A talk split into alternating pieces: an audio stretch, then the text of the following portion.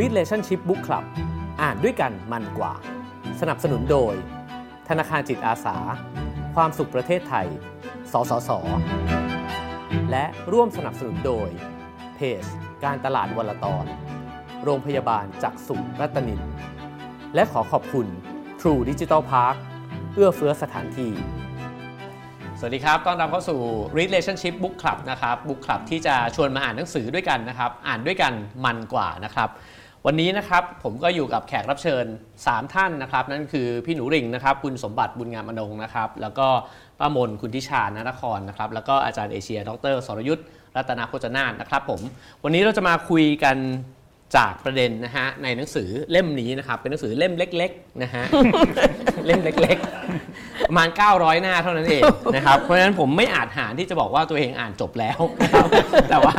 ผมว่าผมว่าอ่านไปพอสมควรนะฮะ ถามว่าหนังสือเล่มนี้น่าสนใจยังไงนะครับ ผมว่าเอ่อโดยประเด็นเนี่ยมันก็น่าสนใจคือหนังสือเนี่ยชื่อว่าความเอื้อเฟื้อนะฮะ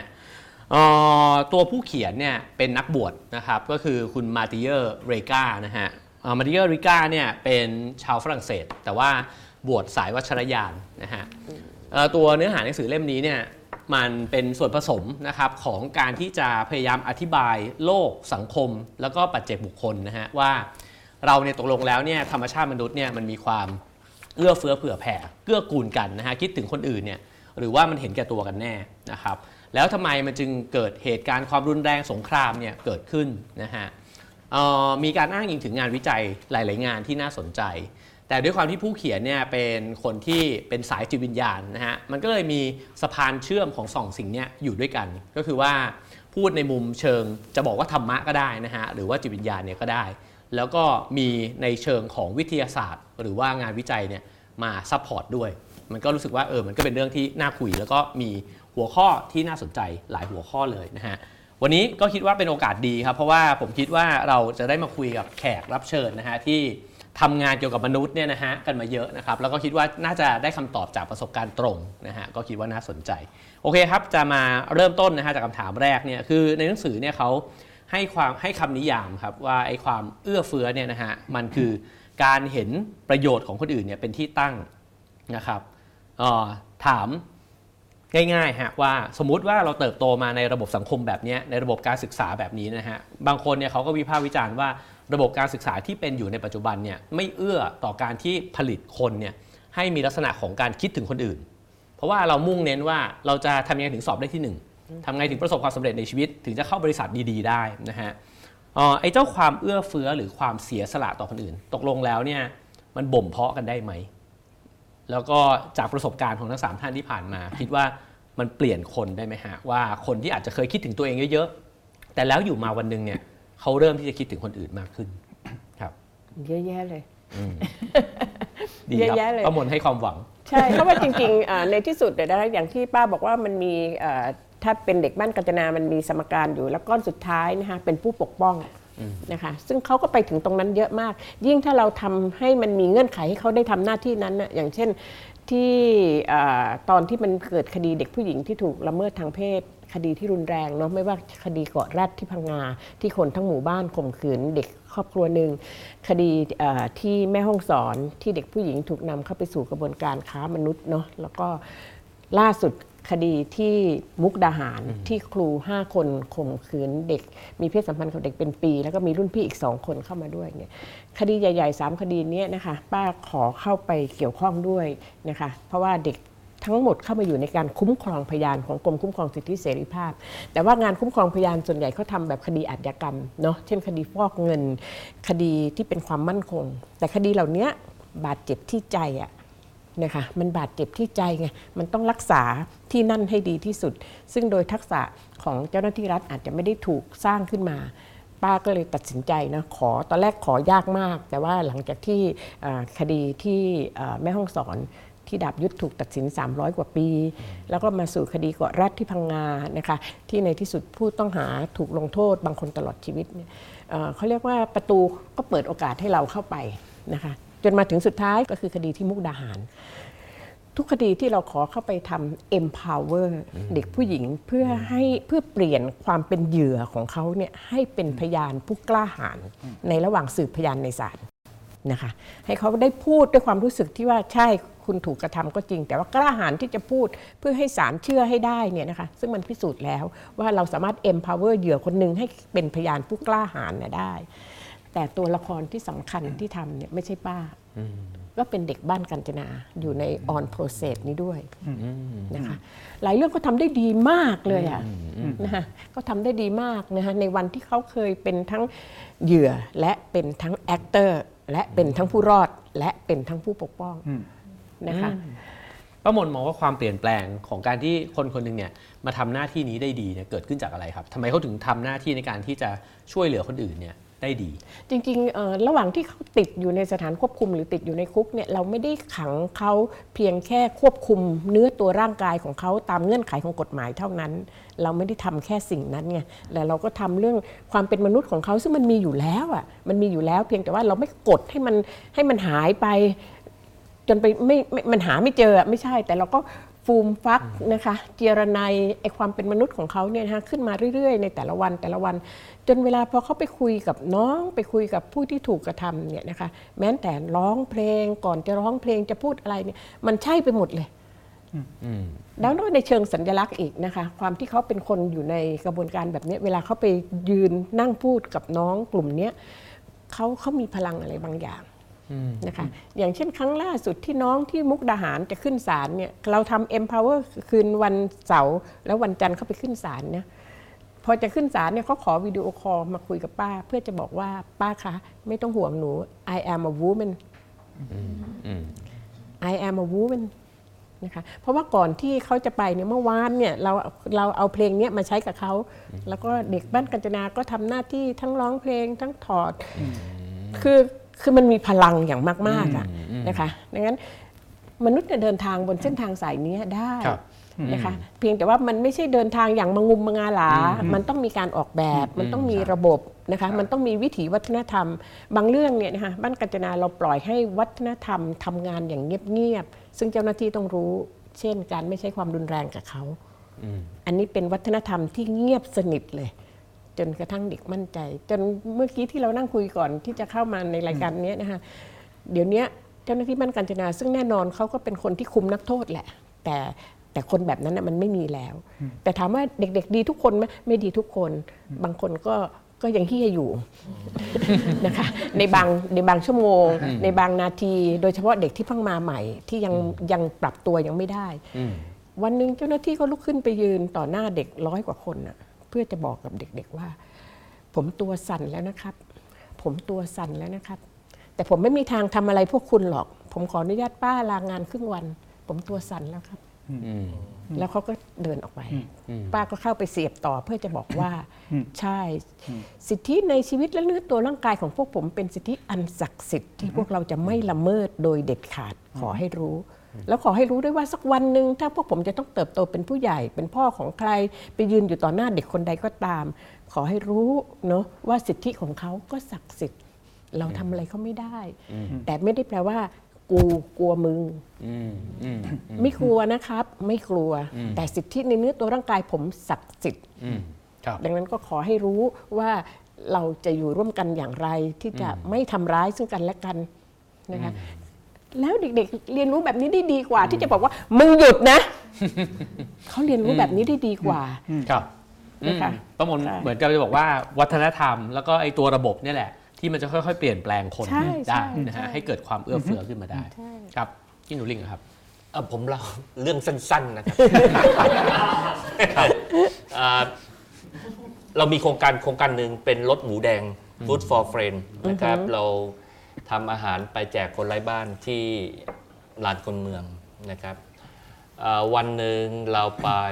ก็ประมาณสักสามทุ่มสี่ทุ่มจนถึงเที่ยงคืน ก็ไปแจกข้าวไปไอตอนไปแจกข้าวก็ไม่เท่าไหร่นะครับเราก็นั่งคุยใช้โอกาสแจกข้าวแล้วก็จัดวงคุยทำความเข้าใจ เอ๊ะเขาเป็นใครมันยังไงเองอ่าวันนั้นก็จบไปด้วยความปกตินะครับ ความไม่ปกติก็คือเช้าวันรุ่งขึ้น บุคคลคนหนึ่งที่เราเมื่อคืนเราแจกข้าวอะ เขามาที่มูลนิธิถามเขาว่าเขามาทำไม เขาบอกว่าเขาจะมาเป็นอาสาสมัคร เพราะว่าเขารู้สึกว่าเออเขารู้ว่าพวกเราเป็นอาสาสมัครไปแจกข้าวแล้วตัวแต่ว่าเมื่อคืนเนี่ยเขาเป็นผู้รับเขาอยากเขาคิดว่าบทบาทเขาอะเขาอยากจะเป็นแบบพวกพี่อะเอ่อผมผมเลยมาอืมแล้วอย่างไกลเลยครับ หลักสี่นะครับเอ่อผมอยู่หลักสี่ใช่ไหมครับเขาอยู่สนามหลวงลานคนเมืองนะครับเอ่อ คนคนนี้เนี่ยชื่อเขาชื่อว่าเอเลมโบอืมนะครับเอ่อเป็นคนไม่มีคือไร้รักแน่วอะไม่มีบัตรอืมไม่รู้ว่าบ้านตัวเองอยู่ที่ไหนจำได้เพียงแต่ว่าตอนเป็นเด็กเล็ก ๆ อยู่วัดแถวสิงห์บุรีหรืออะไรสักอย่างหนึ่งแล้วก็ขึ้นรถไฟมากรุงเทพ มีชีวิตสั้น ๆ อยู่ในบ้านพักเด็กของราชการนะครับ แล้วหลังจากนั้นก็ นั่นแหละใช้ชีวิตปัจจุบันน่าจะอายุประมาณ 40 กว่า เขาไม่รู้หรอกอายุเท่าไหร่นะครับโอเคเอ่อเอเลมโบยังอยู่กับผมมาประมาณสัก 8 ปีแล้วอืมยังทำงานอยู่กับผมอยู่ 8 ปีนะครับเอ่อเล่าเรื่องเล่าเรื่องนี้เพื่อจะบอกว่า การที่เขามีพื้นที่เปลี่ยนตัวเองจากคนไร้บ้านอืมมาเป็นผู้เป็นอาสาสมัครอืม เปลี่ยนชีวิตเขาอืมนะครับ แต่ว่าไอ้นั่นเป็นจุดเริ่มต้นการเปลี่ยนชีวิตนะแต่จริงๆ เวลาจะเปลี่ยนจริงมีมีเรื่องราวครับใช่ใช่เยอะใช่เยอะมากเยอะมากนะครับ แต่ว่าเป็นจุดเริ่มต้นที่น่าสนใจมากครับอันนี้เรื่องที่หนึ่งเรื่องที่สองตอนน้ำท่วมใหญ่ที่อุบลนะครับ แล้วก็ผมไม่มีกำลังพออก็ได้ได้เด็กๆที่บ้านกาญจนาไปช่วยนะครับ ไปสร้างบ้านอืม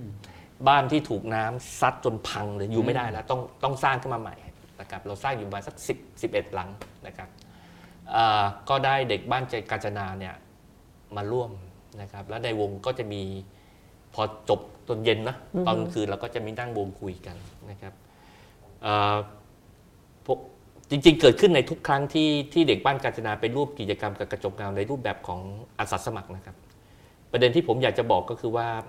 การที่เขาได้มีพื้นที่งานแบบเนี้ยอืมตอนตอนไปคุยกับป้าไม่รู้ว่ายังไงนะครับ แต่ว่า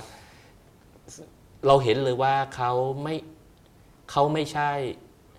ไม่รู้ใช่หรือเปล่าไม่รู้นะแต่ว่าตอนเอาตรงเอาที่อยู่ข้างหน้าผมอะเขาเป็นอาสาสมัครอืมอืมนะครับ แล้วก็เขาเพิ่งจบจากการไปสร้างบ้านให้กับคนที่บ้านพังเสียหายนะครับ และเขาเติบโตอืมเขาได้สาสามารถใช้ด้านดี คืออม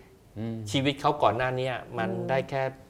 ไปขโมยไปปล้นเขาไปจี้เขาทำร้ายเขาทำร้ายคน แต่ว่าโอกาสที่เขาจะได้มาทำประโยชน์เพื่อคนอื่นบ้างเนี่ย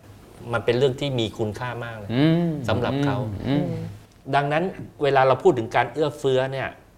มันไม่ได้แปลว่าขาดทุนนะอย่างเดียวนะที่ผมบอกว่าอยากจะชี้เรื่องนี้ มันไม่ได้แปลว่าเราเราเราเราสูญเสียอะไรไปที่มัน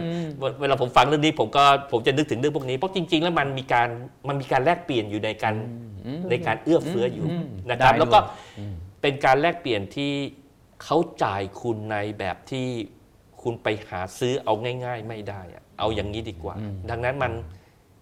มีความคุ้มค่าอยู่ครับหายเจอครับจบครับครับผมแต่ป้าขอ โอกาสแล้วก็พื้นที่นะฮะ ขอต่อจากพี่หนูหลิงนิดนึงนะว่า จริง ๆ แล้วเราก็รู้แหละว่าพื้นที่ที่เป็นแบบนี้เนี่ยนะคะพื้นที่ที่คนกำลังตกอยู่ในความทุกข์เนี่ยนะคะมันเป็นพื้นที่ที่สามารถสร้างมนุษย์ได้อืมได้อืมแต่ว่าประเด็นก็คือว่าเราแทบจะไม่กล้าทำสิ่งเหล่านี้ อย่างบ้านกัญจนาเวลาจะไปเนี่ยหนึ่งอะขั้นตอนจริงๆเนาะเนื่องจากที่นี่ตามพรบก็คือสถานควบคุมหรือคุก ต้องขออนุญาตอธิบดี ต้องสารพัดเลยแล้วเท่ากับไม่ได้ไปอืมดังนั้นสิ่งที่บ้านกัญจนาทำก็คือ ไม่เคยขออนุญาตอืมครับไม่เคยขออนุญาตสักครั้งเดียวนะคะ แล้วถามว่าแล้วไปแล้วถูกสอบสวนไหมป้าคิดว่าแรก ๆเขาคงอยากทำแหละแต่ตอนนี้เขาคงไม่ทำแล้ว ซึ่งป้าคิดว่าการสร้างเงื่อนไขให้เกิดพื้นที่แบบเนี้ยมันต้องการ ความกล้าหาญด้วย อืมอ่าเดี๋ยวประเด็นนี้เดี๋ยวจะถกต่อไปมันไม่ใช่แค่แค่เรารู้ว่าถ้าไปที่นี่แล้วมันจะต้องเกิดสิ่งนี้ แต่แต่กูไม่กล้าตัดสินใจว่ะกูกลัวแม้แต่อธิบดีก็ไม่ตัดสินใจนึกออกใช่ไหมคะเออจริง ๆ ไม่ต้องขออำนาจการตัดสินใจจากใครกูรับผิดชอบเอง แล้วจริง ๆ พี่หนูหลิงก็นึกออกใช่ไหมตั้งแต่เด็กไปมาตั้งแต่เอ่อสึนามิอ่าโอเค ตอนนั้นเราอาจจะไม่ได้ดองกันเท่าไหร่ แต่พอหลังจากนั้นก็ที่คนถล่มรับแรงอ่าที่รับแลจนกระทั่ง จนกระทั่งถึงตอนนี้นะร่วม 10 20 ปีครับที่เด็กๆไปอยู่ในพื้นที่ที่เต็มไปด้วยผู้คนมากมาย ไม่เคยมีใครหนีสักคนเดียว ตอนไม่รับเคย ตอนรับแลอะเด็กบ้านกาญจนาไปขุดโคลนบ้านผู้พิพากษาครับ แล้วเขาไม่รู้ว่าเขาเขาไม่รู้ว่าไอ้คนขุดอยู่เนี่ยโอ้ ไอ้ที่ทำขุดต้องขุดต้องมือนะครับขอโทษต้องใช้อย่างนี้ เป็นเด็กแล้วแล้วพอเขาลงมาคุยนะเอ๊ะอาสาพวกนี้เป็นใครนะอะไรเงี้ย บ้านกาญจนาครับ โอ้โห มันเป็นเรื่องอืมหัวระเบิดเลยอืมอ่าโอเคเขาโทษทีแทรกครับผมโอ้ดีครับดีครับเอ่อจับได้อันอีกอันหนึงก็คือว่าต้องมีประสบการณ์คือพอมีประสบการณ์เนี่ยมันมันเหมือนมันซึมเข้ามาในตัวเอง แล้วรู้สึกว่ามันมีความเปลี่ยนแปลงข้างในด้วยนะฮะครับเอเชียครับ แน่นอนครับการการสร้างโอกาสเนี่ยมันมันสำคัญเนาะเออส่วนหนึ่งก็เป็นสาเหตุว่าทำไมมาทำธนาคารจิตอาสา ครับ แต่ว่าผมอยากจะถอยมาเรื่องการการเตรียมข้างในของคนครับอืม ผมคิดว่าตอนเนี้ยโรงเรียนเราเนี่ยมันบิดเบี้ยวมากอะครับเออมันเป็นโรงเรียนที่ผลิตแรงงานไปเข้าไปเข้าโรงงานไปเข้าบริษัทอะไรอย่างเงี้ยครับแล้วเราก็ไปเป็นเครื่องเครื่องจักรผลิต productivity ผลผลิตให้กับบริษัท เราไม่ได้ผลิตมนุษย์ที่มันสมบูรณ์นะครับเออจริงๆมนุษย์เราเนี่ยอาจจะมองว่ามันมี 3 ฐานเนาะก็คือฐานคิดฐานใจแล้วก็ฐานกายนะครับ หรือฐานหัวฐานใจฐานกายเนี่ยเนาะ โรงเรียนให้คุณค่าแต่แต่ฐานคิดอะครับ เราเรียนเราเรียนแต่หนังสือแล้วก็จะไปประกอบอาชีพอะครับ เวลาให้คะแนนก็ให้คะแนนเนี่ยนะครับทั้งทั้งๆจริงๆแล้วครูก็รู้แนวมันมันก็มีแนวคิดทางการศึกษานะไอไออะไรนะอ่า cognitive domain affective domain psychomotor อะไรอย่างนี้ครับ แต่ว่าเวลาวัดวัดแต่ cognitive หมดเลยครับ ข้อสอบวัดแต่ว่าบวกลบคูณบวกลบคูณหารเขียนนู่นนี่นั่นยังไงเอออแต่อีกสองส่วนเนี่ยฐานใจกับฐานกายเนี่ย โรงเรียนไม่ได้ฝึกอะไรอะครับ เราก็เลยออกมาบิดเบี้ยวกันหมดเลยเราก็เลยไม่สามารถที่จะไปเชื่อมโยงกับคนอื่นได้ ผมคิดว่าจุดสำคัญเนี่ยเราต้องเราต้องกลับมาฟื้นฟูเนาะเออความสามารถในการเป็นมนุษย์ ความสามารถในการเข้าไปสัมผัส ฐานใจแล้วก็เข้าไปสัมผัสอารมณ์ความรู้สึกเนี่ยได้ครับ ในเวิร์กช็อปต่างๆ ที่ไปทำจัดต่างๆเนี่ยหนึ่งในงานหลักของพวกเราเนี่ยก็คือว่า ไปทำให้คนรู้จักอารมณ์ความรู้สึกตัวเอง แล้วก็เป็นคนที่มีรู้มีมีอารมณ์ความรู้สึกรู้สึกรู้สาขึ้นมานะครับ อย่างเช่นนะเวลาถามว่าถามว่าเด็กว่า เออเนี่ย วันนี้ตอนนี้รู้สึกยังไงเนี่ยนะอืมคนจำนวนมากไม่สามารถตอบได้ครับ ว่าตอนนี้รู้สึกยังไงเวลาจัดเวิร์กช็อปมันตอนเช้าอะตอนนี้รู้สึกยังไง แต่ละคนจะตอบว่าเอ้ารู้สึกว่าเมื่อเช้ารถติดจังเลยอ่ารู้สึกว่าอ่าแอร์ห้องนี้มันเสียงดังอะไรเงี้ยฟังไม่ค่อยได้ยินอะไรเงี้ยครับ มันไม่ใช่ความรู้สึกครับมันเป็นความคิด แล้วเราเกือบทั้งหมดเราตอบเป็นความคิดหมดเลย เราขาดความสามารถตรงนี้ครับ แล้วพอเราเห็นทุกอย่างเป็นความคิดแล้วก็แปลเป็นแบบบุคคลที่สามแล้วก็เป็นวัตถุเป็นอะไรเงี้ยเราเราไม่สามารถเข้าไปสัมผัสความเป็นมนุษย์ ความเจ็บปวด ความต้องการความช่วยเหลืออของคนอื่น และในเดียวกันมันก็ไม่สามารถมาตอบตัวเราได้ด้วยเนาะที่เมื่อสักครู่พี่หนูหลิงบอกว่าตอนนี้คนมีปัญหาเรื่อง ไม่สามารถที่จะรักแล้วก็ดูแลตัวเอง ก็คือประเด็นนี้เหมือนกันครับเราเราก็ไม่สามารถที่จะเข้าไปจะเข้ารู้จักอารมณ์ความรู้สึกตัวเอง แล้วก็ดูแลตัวเองได้ อีกฐานหนึ่งที่สำคัญมากก็คือฐานกายเนี่ยครับเราก็ไม่ได้ฝึกครับเพราะจริงๆฐานกายมันไม่ใช่วิชาพละศึกษาครับคือโรงเรียนและมหาวิทยาลัยเข้าใจว่าฐานกายคือพละศึกษาไปออกกำลังกาย ซึ่งจริงๆมันมันไม่ใช่แค่นั้นนะครับ มันคือเรื่องของการมีวินัยในตนเองเนาะซึ่งเรื่องนี้เนี่ยป้าผมคิดว่า บ้านกาญจนาต้องทำมาก ๆ เลยอะไปทำให้รู้จักควบคุมตัวเอง เป็นนายแห่งตนเนี่ยนะไอ้ personal mastery มันโคตรจะสำคัญเลย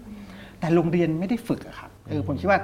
การที่เราจะให้คนมาเอื้อเฟื้อต่อคนอื่นเป็นเนี่ยมันต้องทำคนให้เป็นมนุษย์สมบูรณ์ เราต้องไปทำการบ้านให้คนเป็นมนุษย์ที่สมบูรณ์ ให้เขาเข้าไปสัมผัสเรื่องฐานใจแล้วก็ฐานกาย ซึ่งแน่นอนงานอย่างงานอาสาที่กระจกเงาทำเนี่ยใช่เลยครับ คือมันเป็นงานอาสา หน้าบ้านมันเป็นงานอาสาครับแต่จริง ๆ หลังบ้านมันมีการบ้านเยอะแยะเลยว่า เราต้องไปให้เขาได้ยินเรื่องราวความเป็นมนุษย์ให้เขาไปเขาไปสัมผัส แล้วตอนนี้เรารู้สึกยังไงคนที่เราไปช่วยเนี่ยรู้สึกยังไงแล้วทำยังไงให้อาสาจำนวนมากเนี่ยเวลามาส่วนใหญ่เขาจะแบบไปช่วยอะครับคือเราอยู่ข้างบนแล้วก็น่าสงสารแล้วไปช่วยเนี่ยทำยังไงเราจะทำให้เขามีความเป็นมนุษย์แล้วมันเท่ากันอืมอะไรเงี้ยพวกนี้มันต้องต้องออกแบบต้องดีไซน์มากเลยครับอืมโอ้ฟังอาจารย์เชียร์แล้วนึกถึง สารคดีญี่ปุ่นเรื่องหนึ่งที่เขาเล่าถึงเหตุการณ์ในห้องเรียนนะครับ แล้วก็ครูเขาสอนผมว่านักเรียนประมาณประถมนะฮะแล้วก็ในในห้องเรียนเนี่ยมันจะมีเวลาช่วงเวลาคลาสที่ทำให้นักเรียนเนี่ยได้มาฟังความทุกข์ของเพื่อนนะฮะว่าเอ้ยตกลงแล้วช่วงนี้ชีวิตเป็นยังไง คือมันไม่ได้เรียนเฉพาะวิชาที่ครูจะมาบอก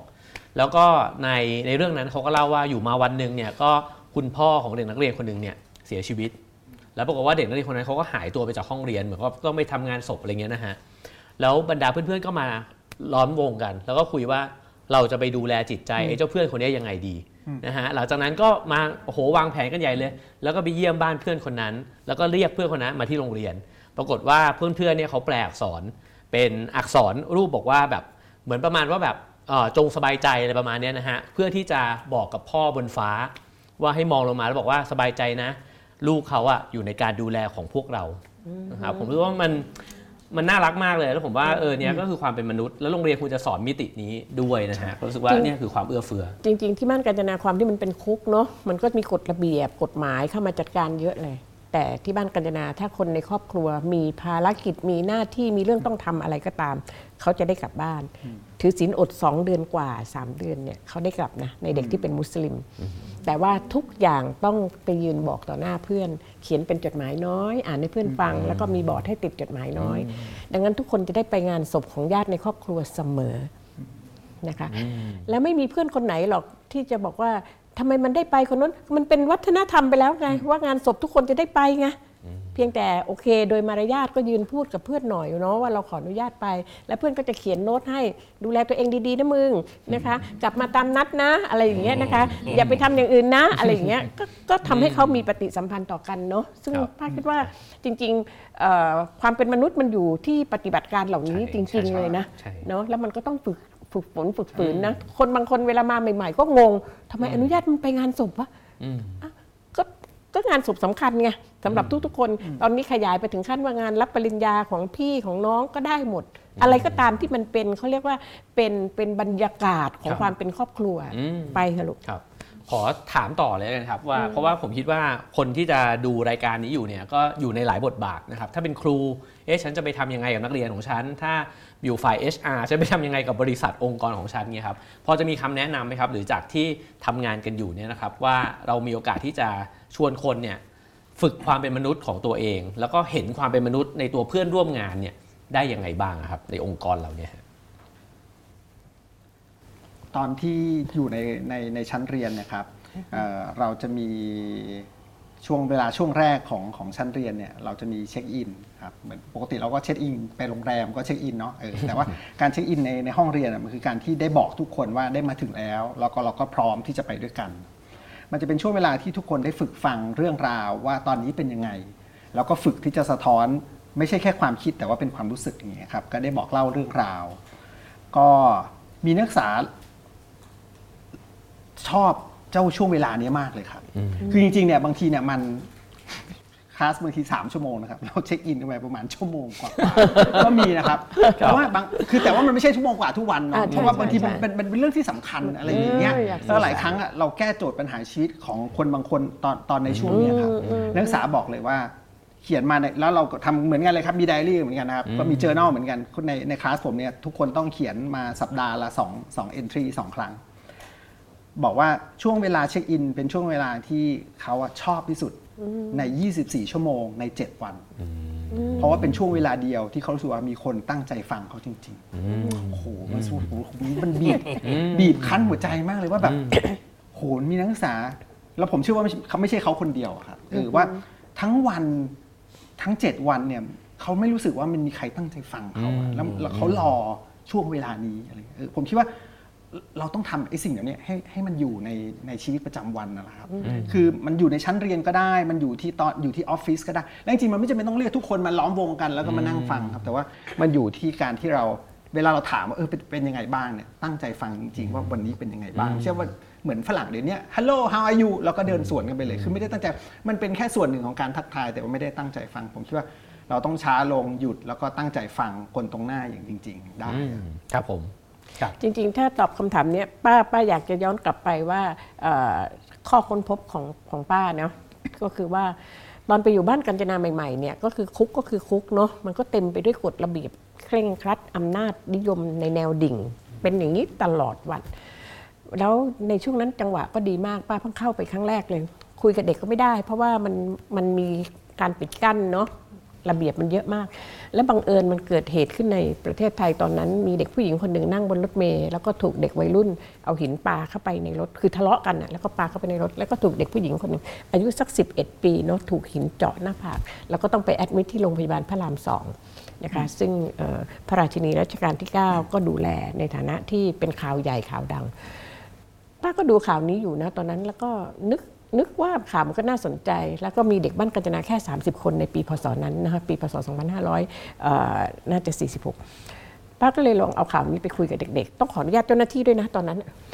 แล้วพอคุยเชื่อไหมคะระหว่างที่คุยเนี่ยด้วยเหตุผลใดก็ไม่รู้แต่ป้าเห็นว่าเด็ก ๆ ทุกคนโฟกัสหน้าป้าหน้าดูเลย ฟังฟังแล้วก็ฟังเฮ้ยฟังดีจังเนาะป้าเล่าให้ฟังว่าน้องโดนอย่างนี้อย่างนี้ ในที่สุดป้าก็เลยขยับไปอีกนิดนึง ไม่รู้ว่าเขารู้สึกยังไงป้าเราเขียนจดหมายถึงน้องกันไหมอืม ว้าวเขาเขียนจดหมายถึงน้องกันก็น่าดูอีกพอมาอ่านจดหมายของเขาเนี่ยเฮ้ยมันก็เหมือนลูกหลานเราที่ไม่เคยฆ่าคนน่ะ ก็ปกติก็น้องอดทนเนาะน้องต้องหายเนาะเพราะว่าในข่าวบอกว่าเด็กต้องตาบอดใช่ไหมคะเออความรู้สึกที่เขาเขียนมันก็คือลูกหลานเราคนหนึ่งอะเฮ้ยพอป้าอ่านจดหมายแล้วป้าก็รู้สึกว่าป้าอ่านคนเดียวไม่ได้เนาะป้าก็เลยโทรหาโรงพยาบาลพระรามสองบอกว่าป้ามีจดหมายของเด็กที่อยู่ในบ้านแบบเนี้ยอยากเอาไปให้ผู้เสียหายซึ่งอยู่ใน ICU ซึ่งเขามีพ่อแม่เฝ้าอยู่โรงพยาบาลเขาคิดว่าเป็นพวกเราที่ปาเราบอกไม่ใช่คนละพวกกัน เราเราไม่ใช่เออแต่ในที่สุดเขาให้เราไปแหละโอเคโอเคเออเราก็ไปกันเชื่อไหมคะว่าระหว่างเด็ก ๆ ตอนนั้นไม่เคยออกไปไหนเลย แต่ว่าเจ้าหน้าที่ก็ไม่กล้าพาไปเพราะกลัวเด็กกระโดดหนีจากรถป้าก็เลยต้องพาไปนะคะ ซึ่งระหว่างทางเนี่ยเราก็เห็นเลยว่าเขาก็วู้ว้าววู้ว้าวกับบนรถเมล์เวลาเห็นเด็กผู้หญิงนะคะก็ก็เป็นสไตล์ของเด็กวัยรุ่นที่ยังไม่ยังไม่ถูกเจรไนนะคะ พอไปถึงโรงพยาบาล สถานการณ์มันก็พลิกไปอีกเนาะพออโรงพยาบาลพอได้อ่านจดหมายเขาให้ฝ่ายประชาสัมพันธ์มาดูแลพอได้อ่านจดหมาย ก็อนุญาตให้เราครั้งละสามคนเข้าไปในห้องนั้นด้วย ใส่เสื้อกาวโอ้ยป้าสังเกตทุกคนเลยเวลายืนอยู่ตรงน้องที่อยู่ในห้องนั้นน่ะความเป็นมนุษย์มันมาจริง ๆ เลยนะป้าไม่ไม่รู้ว่าจะเรียกว่ายังไงดี แต่มันอ่อนโยนน่ะ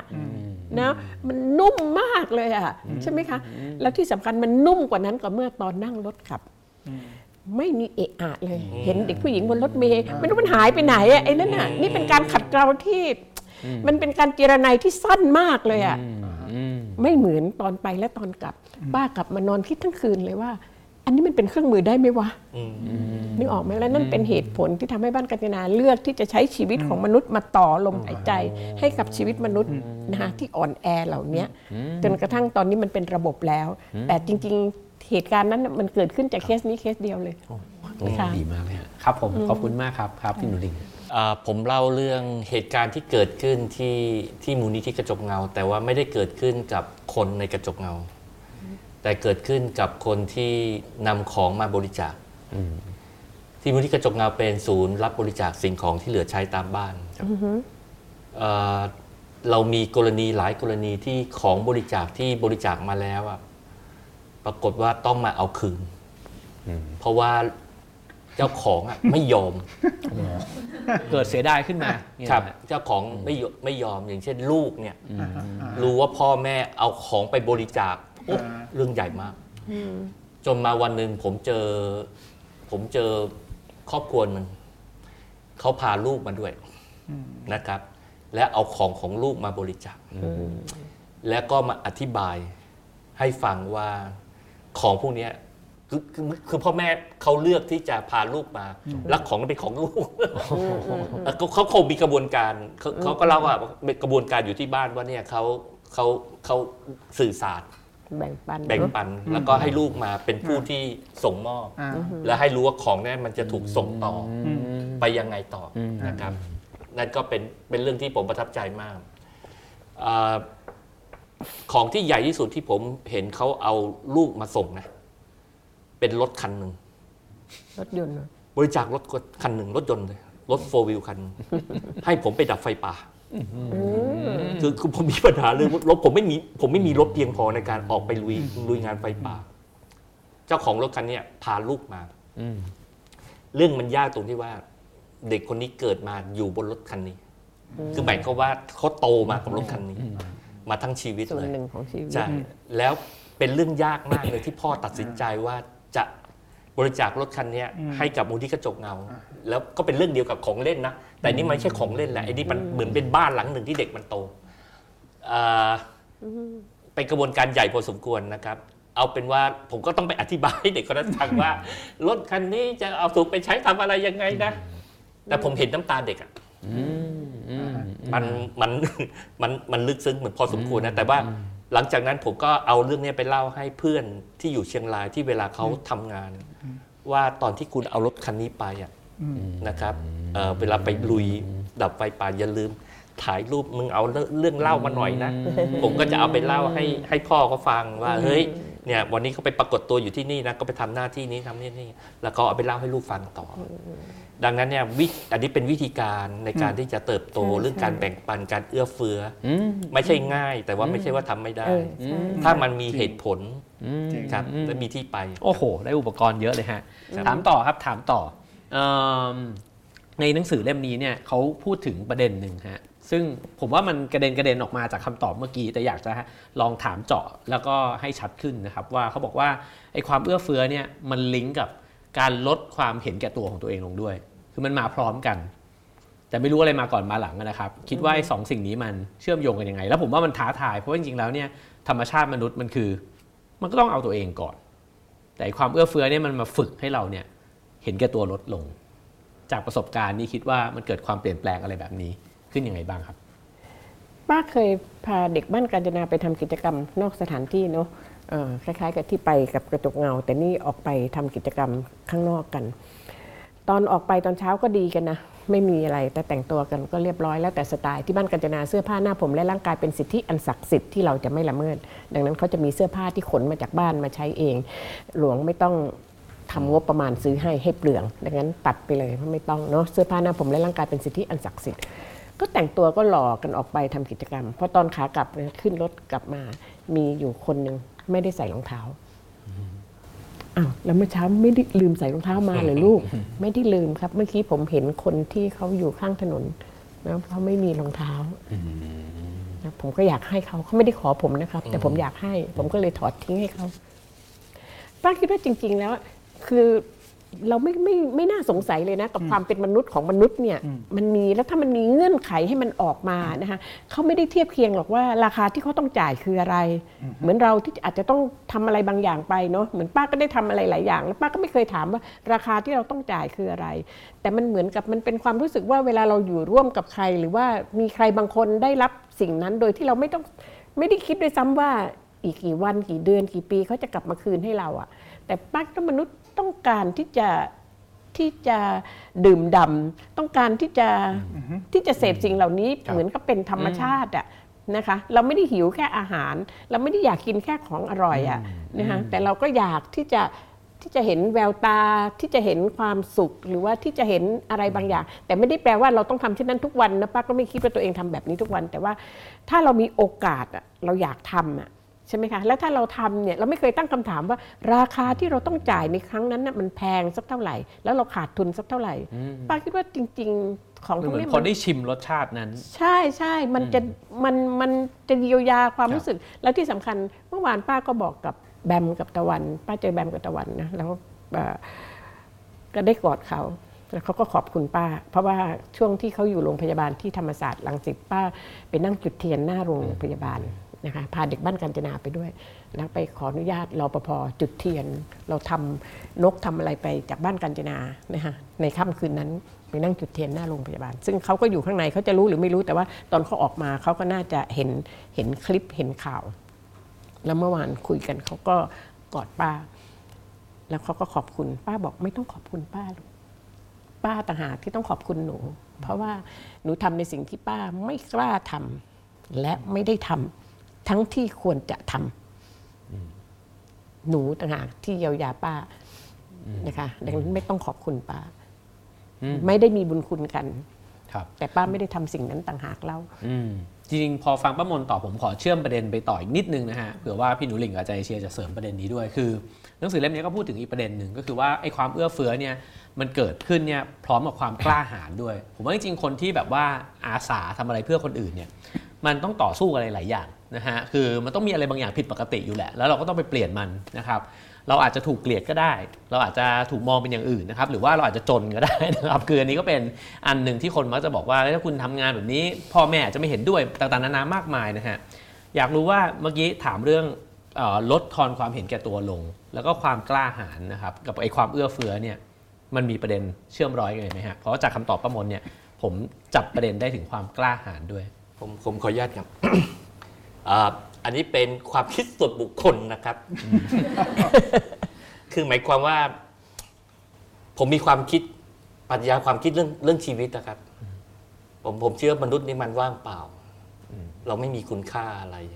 คือเรากำลังเดินทางเข้าสู่ความไม่มีอะไรนะครับ ผมเชื่อเรื่องนี้อย่างสุดสุดสุดชีวิตเลยนะครับ แล้วก็หล่อหลอมผมมา 30 กว่าปี หลังจากที่ผมค้นพบ ความจริงของชีวิต หลังจากตั้งคำถามที่ผายไปปวงเลยว่า กูเป็นใคร กูอยู่ทำไม กูตายแล้วไปไหนอะไรอย่างเงี้ยนะ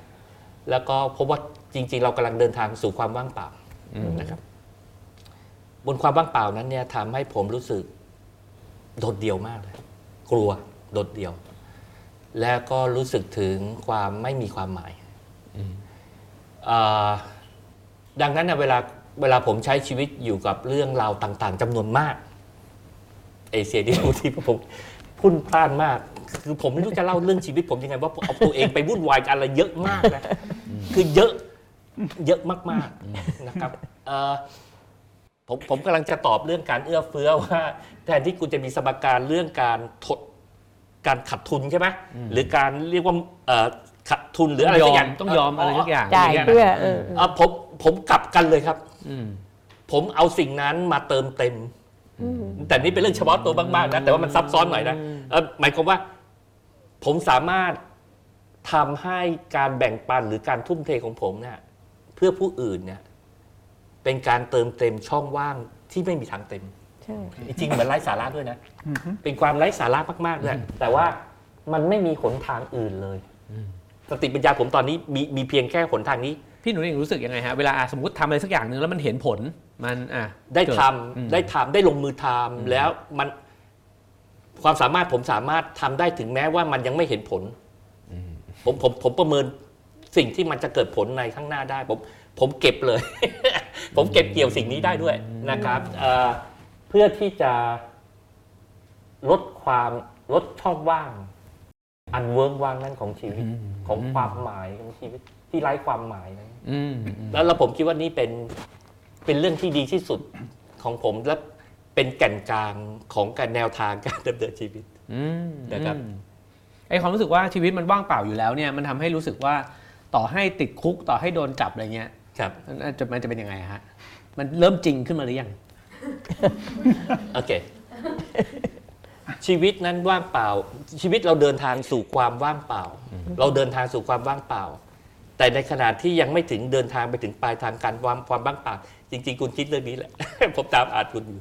แต่ประเด็นก็คือว่าเรามีเรามีสิ่งเราเรามีอยู่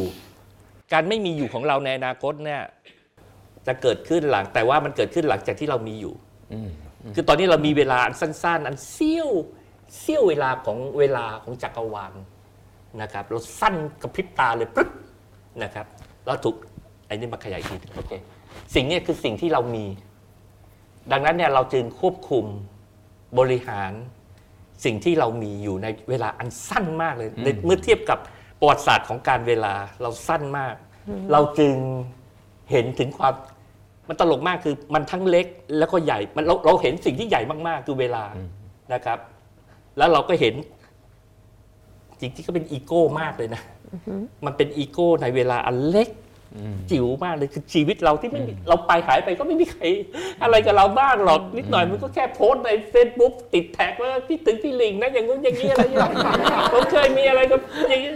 คือมันก็คงแค่นั้นแหละนะครับ แต่ว่ามันแต่ว่านั่นแหละบนบนความแค่นั้นน่ะเราก็รู้สึกถึงเนื่องจากเรายังมีอยู่อะอืมเราทำอะไรบางอย่างได้อย่างนี้การมีเราอยู่แล้วเราไม่ทำอะไรเลยอะหรือทำอะไรน้อยไปกว่ามาก ๆอะมันมันแซดมาก มันเศร้าผมบอกว่ามันเศร้ามากที่เราไม่ทำอะไร อืมอืม อันนี้ผมที่บอกว่าเป็นเรื่องเฉพาะตัวมากๆนะฟังดูแล้วเป็นดูไอ้นั่นนิดหน่อยแต่ว่าสำหรับผมผมผมผมผมเป็นสิ่งนั้นด้วยด้วยเหตุผลนี้ ดังนั้นการการ การเอื้อเฟื้อหรือการแอคชั่นหรือการพยายามเข้าไปผลักอะไรที่มันแรงๆ อะไรอย่างนี้นะครับ มันเป็นมันเป็นความพยายามเติมสิ่งลงไปในลงไปในเหวอะครับ อันว่างเปล่าโอเคครับครับ ขอบคุณมากครับขอบคุณมากครับ ใจเชียร์ครับ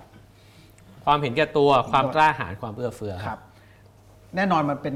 เหมือนกับเป็นนิเศษเป็นขั้วตรงข้ามกันอยู่แล้วครับ เรื่องความกล้าอ่าความเห็นแก่ตัวกับความเอื้อเฟื้อเนาะเพราะว่า โดยคำมันก็บอกอยู่แล้วว่าความเอื้อเฟื้อมันคือการนึกถึงประโยชน์ของคนอื่นก่อนนะครับ ความเห็นแก่ตัวก็คือ การเห็นประโยชน์ของตัวเราเองก่อนแน่นอนมันมันเป็นคู่ตรงข้ามกันอันนี้อันนี้ชัดเจน ก็ส่วนเรื่องความกล้าหาญเนี่ยผมคิดว่าใช่เลยครับ เพราะว่ามนุษย์อะมันมันมีแนวโน้มส่วนหนึ่งเนาะมันมีด้านมืดแล้วก็อยากจะดูแลตัวเองเซลล์ไอความอีโก้อัตราของตัวเราเนี่ยมันมันก็มีความแข็งแรงเนาะเราเราก็ทำ เราใช้ชีวิตถ้าเราไม่ค่อยรู้เนื้อรู้ตัวเท่าไหร่มันจะยิ่งพอกไอเนี้ยมันมันให้มันมากขึ้นเนี่ยครับแล้วหนึ่งในความยากที่ต้องใส่ความกล้าหาญมากก็คือการไอ้ปลดเปลื้องพันธนาการ แล้วก็ไอ้เซลล์ไอ้อีโก้ของเราเนี่ยแหละครับเออเพราะฉะนั้นเนี่ยเราก็ไอ้ยาที่มาปลดเปลื้องตรงนี้แก้ตรงนี้เนี่ยยาถอนพิษอันนี้มันก็คือความเอื้อเฟื้อการที่เราการที่เราออกจาก self หรืออีโก้ของเราเนี่ย มันต้องอาศัยความกล้าหาญมันต้องอาศัยออกจากความสบาย ความคุ้นชินของเราเนี่ยครับมันมีคือแล้วงานอาสาเนี่ยมันมันมันทรงพลังมากที่มันมันทำตรงนี้ได้ครับ มันจะมีงานอย่างแบบอะไรนะเวลาไปทำความไปเวลาคนเรามันมี passion กับเรื่องอะไรบางเรื่องอะมันจะเปิดศักยภาพคนเนี่ยให้มันได้ขัดเกลาตัวเองแล้วก็ถอดถอนความเป็นอีโก้เนี่ยออกมา มันมี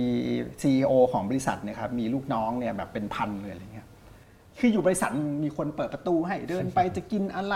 มีนู่นนี่นั่นบริการทุกอย่างเลยครับครับ แต่ว่าพอไปไปทางไปงานอาสามันสามารถถูกใครก็ไม่รู้ชี้สั่งเนี่ยหิ้วไอ้นี้มาไปขัดส้วมซิ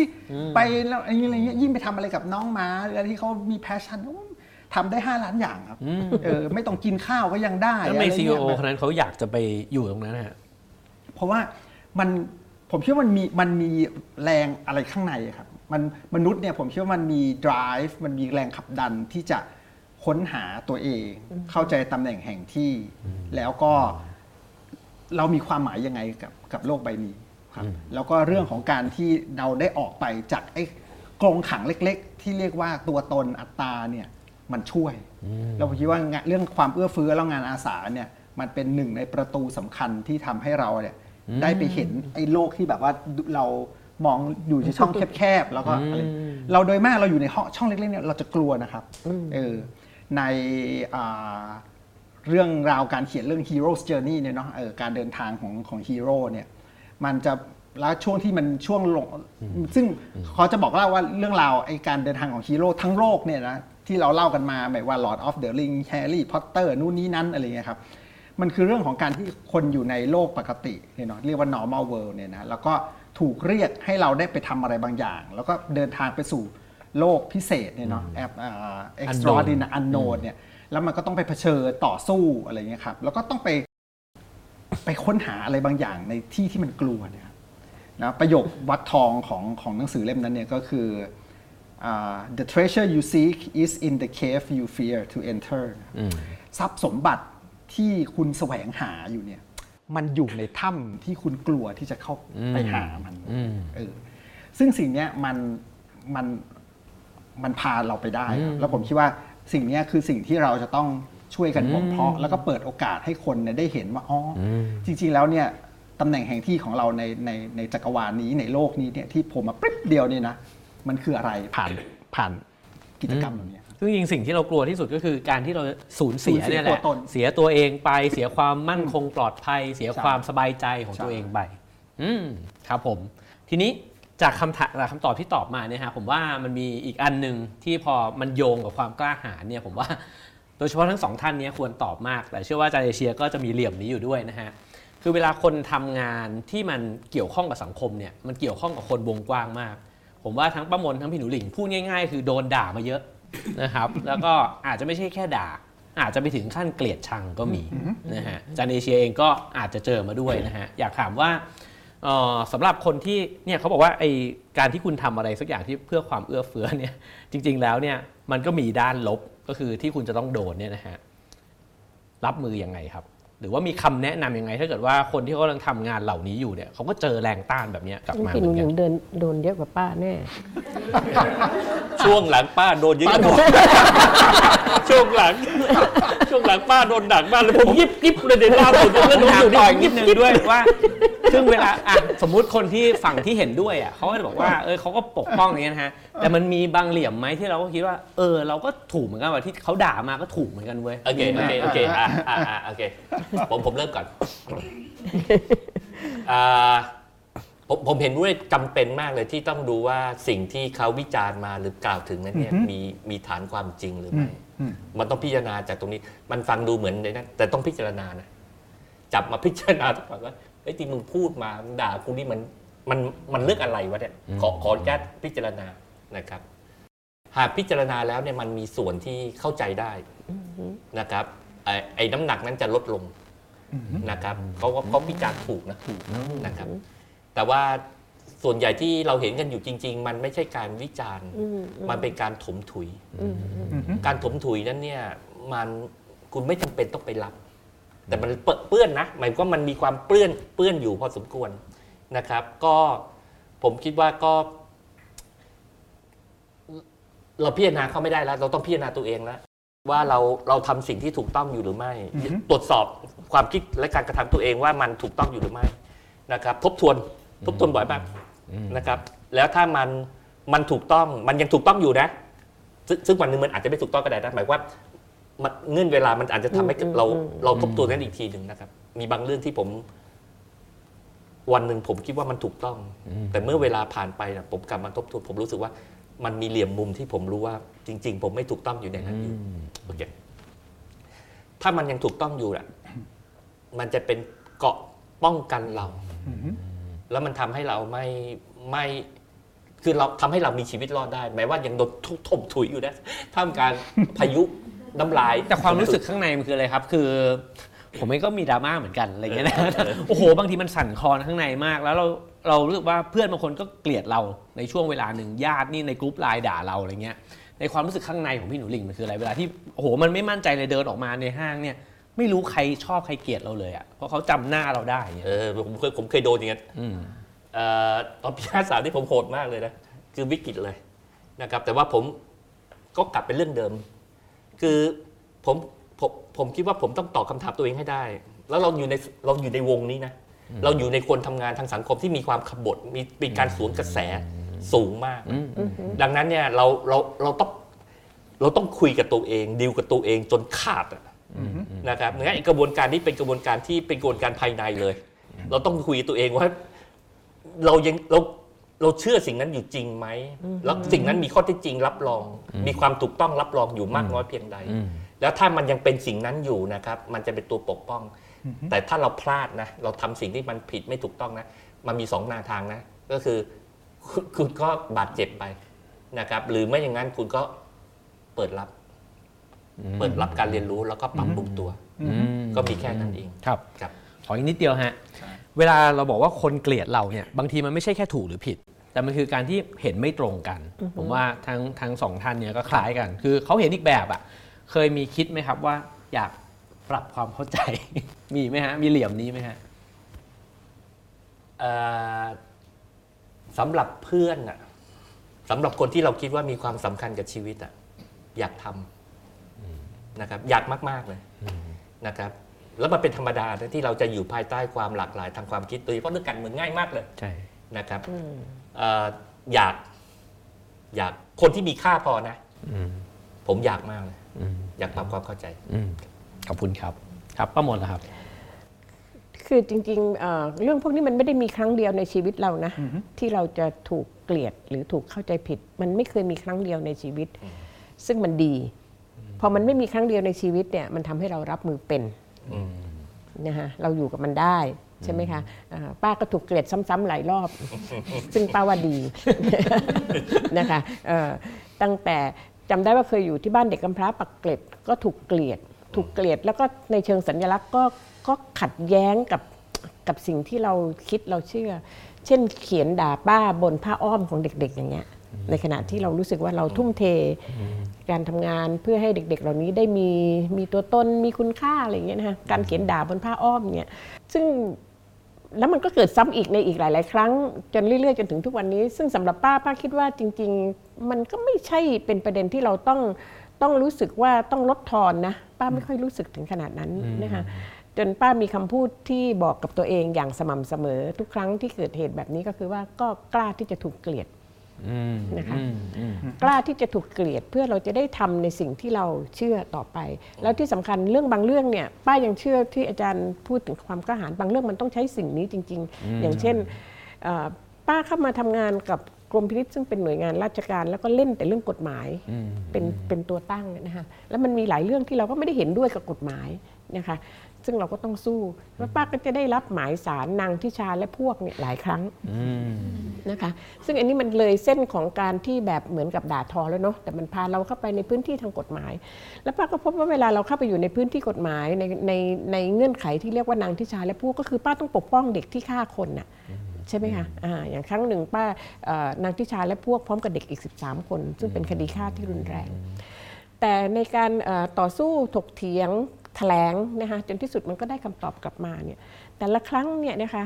มันมันมันทำให้เรารู้สึกว่าเราผ่านเข้าไปเหอะเหมือนเรานั่งเครื่องบินที่เจอพายุที่แบบไม่มันจะจะดิ่งหรือไม่ดิ่งวะมันน่ากลัวเนาะแบบนั้นน่ะแต่เมื่อไหร่ที่เราออกมาได้เนาะ เราจะไม่เหมือนเดิมนะแล้วซึ่งป้าก็จะชอบมากเลยไอ้ฉากที่ออกมาได้แล้วไม่เหมือนเดิมเนี่ยนะคะนะคะมันยิ่งกว่าวัคซีนชนิดใดที่มีอยู่ในโลกอะใช่ไหมคะ ดังนั้นต้อง จนกระทั่งถึงบัดนี้อาจจะเป็นเพ่อป้าอายุเยอะแล้วนะ72 ปีแล้วป้าก็เลยบอกได้ว่า จงพาตัวเองเข้าไปในทุกเหตุการณ์ที่เหมือนพายุเนาะแล้วเมื่อเราออกมาได้เราจะไม่เหมือนเดิมอืมครับผมนะคะ Hero's Journey เลยฮะนี่นะฮะถ้าเป็นภาษาผมให้พูดกับตัวเองแล้วกันนะฮะต้องบอกว่าทนมือทนตีนขึ้นนะใช่คล้ายๆอย่างนั้นนะใช่ครับอาจารย์เอเชียครับ ผมว่ามันเป็นสัญญาณบอกนะ ว่าเรามาถูกทางแล้ว การโดนด่า โดนเข้าใจผิดเนี่ยมันมันมันเป็นสัญญาณที่ดีในด้านหนึ่งนะเออมันทำให้เราได้มาทบทวนตัวเองเนาะมันมีคนดีกว่าดีกว่า คือถ้าชีวิตมันมีแต่คนชมเนี่ยเออเออคนมีแต่คนเห็นด้วยถูกแต่ว่ามันไม่ถูกแล้วล่ะ คุณมาไม่ถูกทางใช่ใช่เออเออมันเพราะว่ามันมีความไม่ถูกต้องอยู่ในระบบอยู่ คุณต้องเป็นส่วนหนึ่ง ของการแก้ไขมันอืมเออแล้วก็การที่มันมีคนไม่เห็นด้วยกับคุณอะไรเงี้ยแสดงว่าคุณได้ไปคุณได้ไปทำอะไรบางอย่างอืมได้ลงได้ take action ลงมืออะไรบางอย่าง อย่างตอนตอนสมัยกลับมาใหม่ ๆ เนี่ย ก็ผมก็ทำงานที่เหมือนกับเป็นเชื่อมสะพานเนาะทำให้คนสายวิทย์ที่ผม train มาสมัยปริญญาตรีอะไรเงี้ยเนาะมาทำงานกับสายสังคมอะไรเงี้ยครับก็จะโดนด่าจากทั้งสองฝ่ายเลยครับ สายวิทย์ไม่จะ เฮ้ยเองไปทำอะไรกับพวกสายศิลป์วันแต่นั่งจินตนาการนะครับกับพวกอาจารย์หรือว่าบรรดาเครือข่ายสายศิลป์ว่าเนี่ยอาจารย์ไปทำอะไรกับพวกสายวิทย์เนี่ยวันๆไม่รู้จักมนุษย์ไม่รู้จักชีวิต ดูแต่ข้อมูลดูแต่ตัวเลขอะไรอย่างเงี้ยแต่ผมคิดว่ามันมันบอกว่าเรามาถูกทางแล้วมันมันบอกว่าเราทำให้คนที่ดูแต่ตัวเลข เราก็ไม่เห็นชีวิตมันคืออะไรเนี่ยมานะแล้วก็เราทำให้คนที่เขาแคร์เรื่องแคร์เรื่องคน แคร์เรื่องชีวิตอะ แต่เขาอาจจะไม่มีเครื่องไม้เครื่องมือในการเก็บข้อมูลวิเคราะห์ข้อมูล ซึ่งมันจะช่วยยกระดับงานของเขาเนี่ยครับได้มาเจอกันอืม เออผมคิดว่าเรื่องนี้มันเป็นเรื่องสำคัญที่เราจะต้องทำงานกับตัวเองครับ คือจาก EP ที่แล้วที่พูดเรื่องว่าเราจะฟื้นดูแลเรื่องความเอื้อเฟื้อเอ่อความอะไรนะเห็นอกเห็นใจอะไรยังไงเนี่ยด้านหนึ่งมันก็คือยอมให้ตัวเอง vulnerable นะหรือว่าเปราะบาง แล้วก็พร้อมจะโดนด่า อันนี้ภาคหนึ่งภาคสองก็คือต้องมาทำงานกับตัวเองเป็นครับว่ามันเป็นมนุษย์เนาะโดนคนด่าเนี่ย ถ้าเกิดว่ายังไม่แบบว่าแก่งกล้าสามารถแบบสองท่านนี้อะไรเงี้ยแน่นอนมันก็เป๋มันก็อะไรได้ครับ เราก็ต้องใช่เราก็ต้องมีเครื่องไม้เครื่องมือในการในการดูแลตัวเองในการทำงานอะไรอย่างเงี้ยอืมครับเมื่ออย่างสองเมื่อสองปีที่แล้วเนี่ยอ่าธนาคารจิตอาสาเนี่ยเราจัดช่วงที่โควิดแรงๆเนาะเรา เราจัดอบรมอันหนึงชื่อ resilience ครับ ก็คือเรื่องความสามารถในการฟื้นคืนเนาะเออซึ่งจริงๆมันเราล้มทุกวันนี้เราล้มได้ง่ายๆเนาะความเครียดความนู่นนี่นั่นอะไรเงี้ยครับรวมถึงการโดนด่าเนี่ยก็เหมือนกันนะครับเออขนาดจัดให้คนกลุ่มจำเพาะมาก ๆ เลยนะ ก็คือบุคลากรสายสุขภาพเนี่ยครับซึ่งหมอพยาบาลซึ่งเขาก็งานยุ่งอยู่แล้วนะมีคนสมัครมาประมาณ 1,400 คนนะครับ มันน่าทึ่งมากโอ้โหคนสมัครเลยต้องไปขยายซูมให้แบบมหาศาลขึ้นไป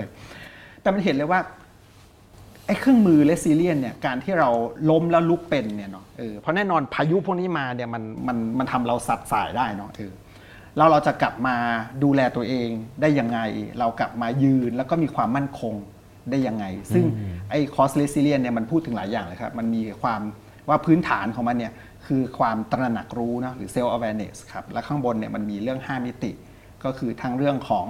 อ่า mental resilience นะครับเอ่อเรื่องของความเข้มแข็งทางจิตนะครับเรื่อง emotional resilience นะครับ physical resilience เรื่องทางกายนะครับเรื่องของ social resilience นะเครือข่ายความสัมพันธ์ทางสังคม แล้วก็เรื่องของ spiritual resilience ซึ่ง spiritual resilience เนี่ยมันสำคัญมาก ๆ เลยเรื่องจิตวิญญาณเนี่ยมันทำให้เราเห็นเป้าหมายว่าเราจะไปทางไหนมันมีเข็มทิศ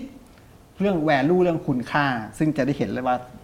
สองท่านเนี้มันมีมันมีเข็มทิศเรื่องเป้าหมายเรื่อง value เรื่องคุณค่าของชีวิตมันมั่นคงมากครับ มันเหมือนเรือที่มันมีสมอผูกเอาไว้เนี่ยมันทำให้คลื่นลมแรงมายังไงเนี่ยมันก็ยังสามารถอยู่กับที่มั่นคงในเป้าหมายตัวเองได้ เพราะฉะนั้นจะทำงานเรื่องเนี้ยเรื่องเอื้อเฟื้อเนี่ยซึ่งเป็นเป้าซึ่งเป็นส่วนสำคัญของชีวิตเนี่ยมันต้องทำงานทำการบ้านกับตัวเองด้วยอืมเราไม่สามารถทำงานทางโลก โดยไม่มาทำงานด้านในได้อืมครับ ขอโทษทีเวลาป้าฟังอาจารย์บอกว่าทำงานกับตัวเองอะนะฮะป้ากำลังนึกคิดว่าป้าทำอะไรกับตัวเองบ้างวะเยอะไปหมด เยอะ ไม่หรอกคำตอบก็คือว่าบางทีประสบการณ์มันก็บอกกับเราอย่างเช่นป้ารับหมายสารครั้งแรกเนี่ยนะคะจะตกใจใจใช่ไหมโอ้ครั้งต่อไปรู้เลยว่ามันจะลงท่าไหนเออเออจริงครับ มันจะลงท่าไหนฟังนะป้าคะมนแล้วก็แล้วก็นอกเหนือจากลงท่าไหนแล้วก็จะเหลือไอ้ผลึกบางอย่างอะอืม ที่เก็บเอาไว้ในการเดินทางครั้งต่อไปด้วย ดังนั้นไม่มีอะไรร้าย ไม่มีอะไรแย่ นี่แหละครับทำงานกับตัวเองคือฟังป้ามนแล้วรู้สึกว่าเอออยากฝ่าพายุนะฮะ แต่ว่าอ่าพายุใช่เบาๆก่อน ไม่แต่ว่าเราเรามองแบบนี้ได้ไหมว่า แต่มันมันมันได้ตอนที่เรารอดมาแล้วนะ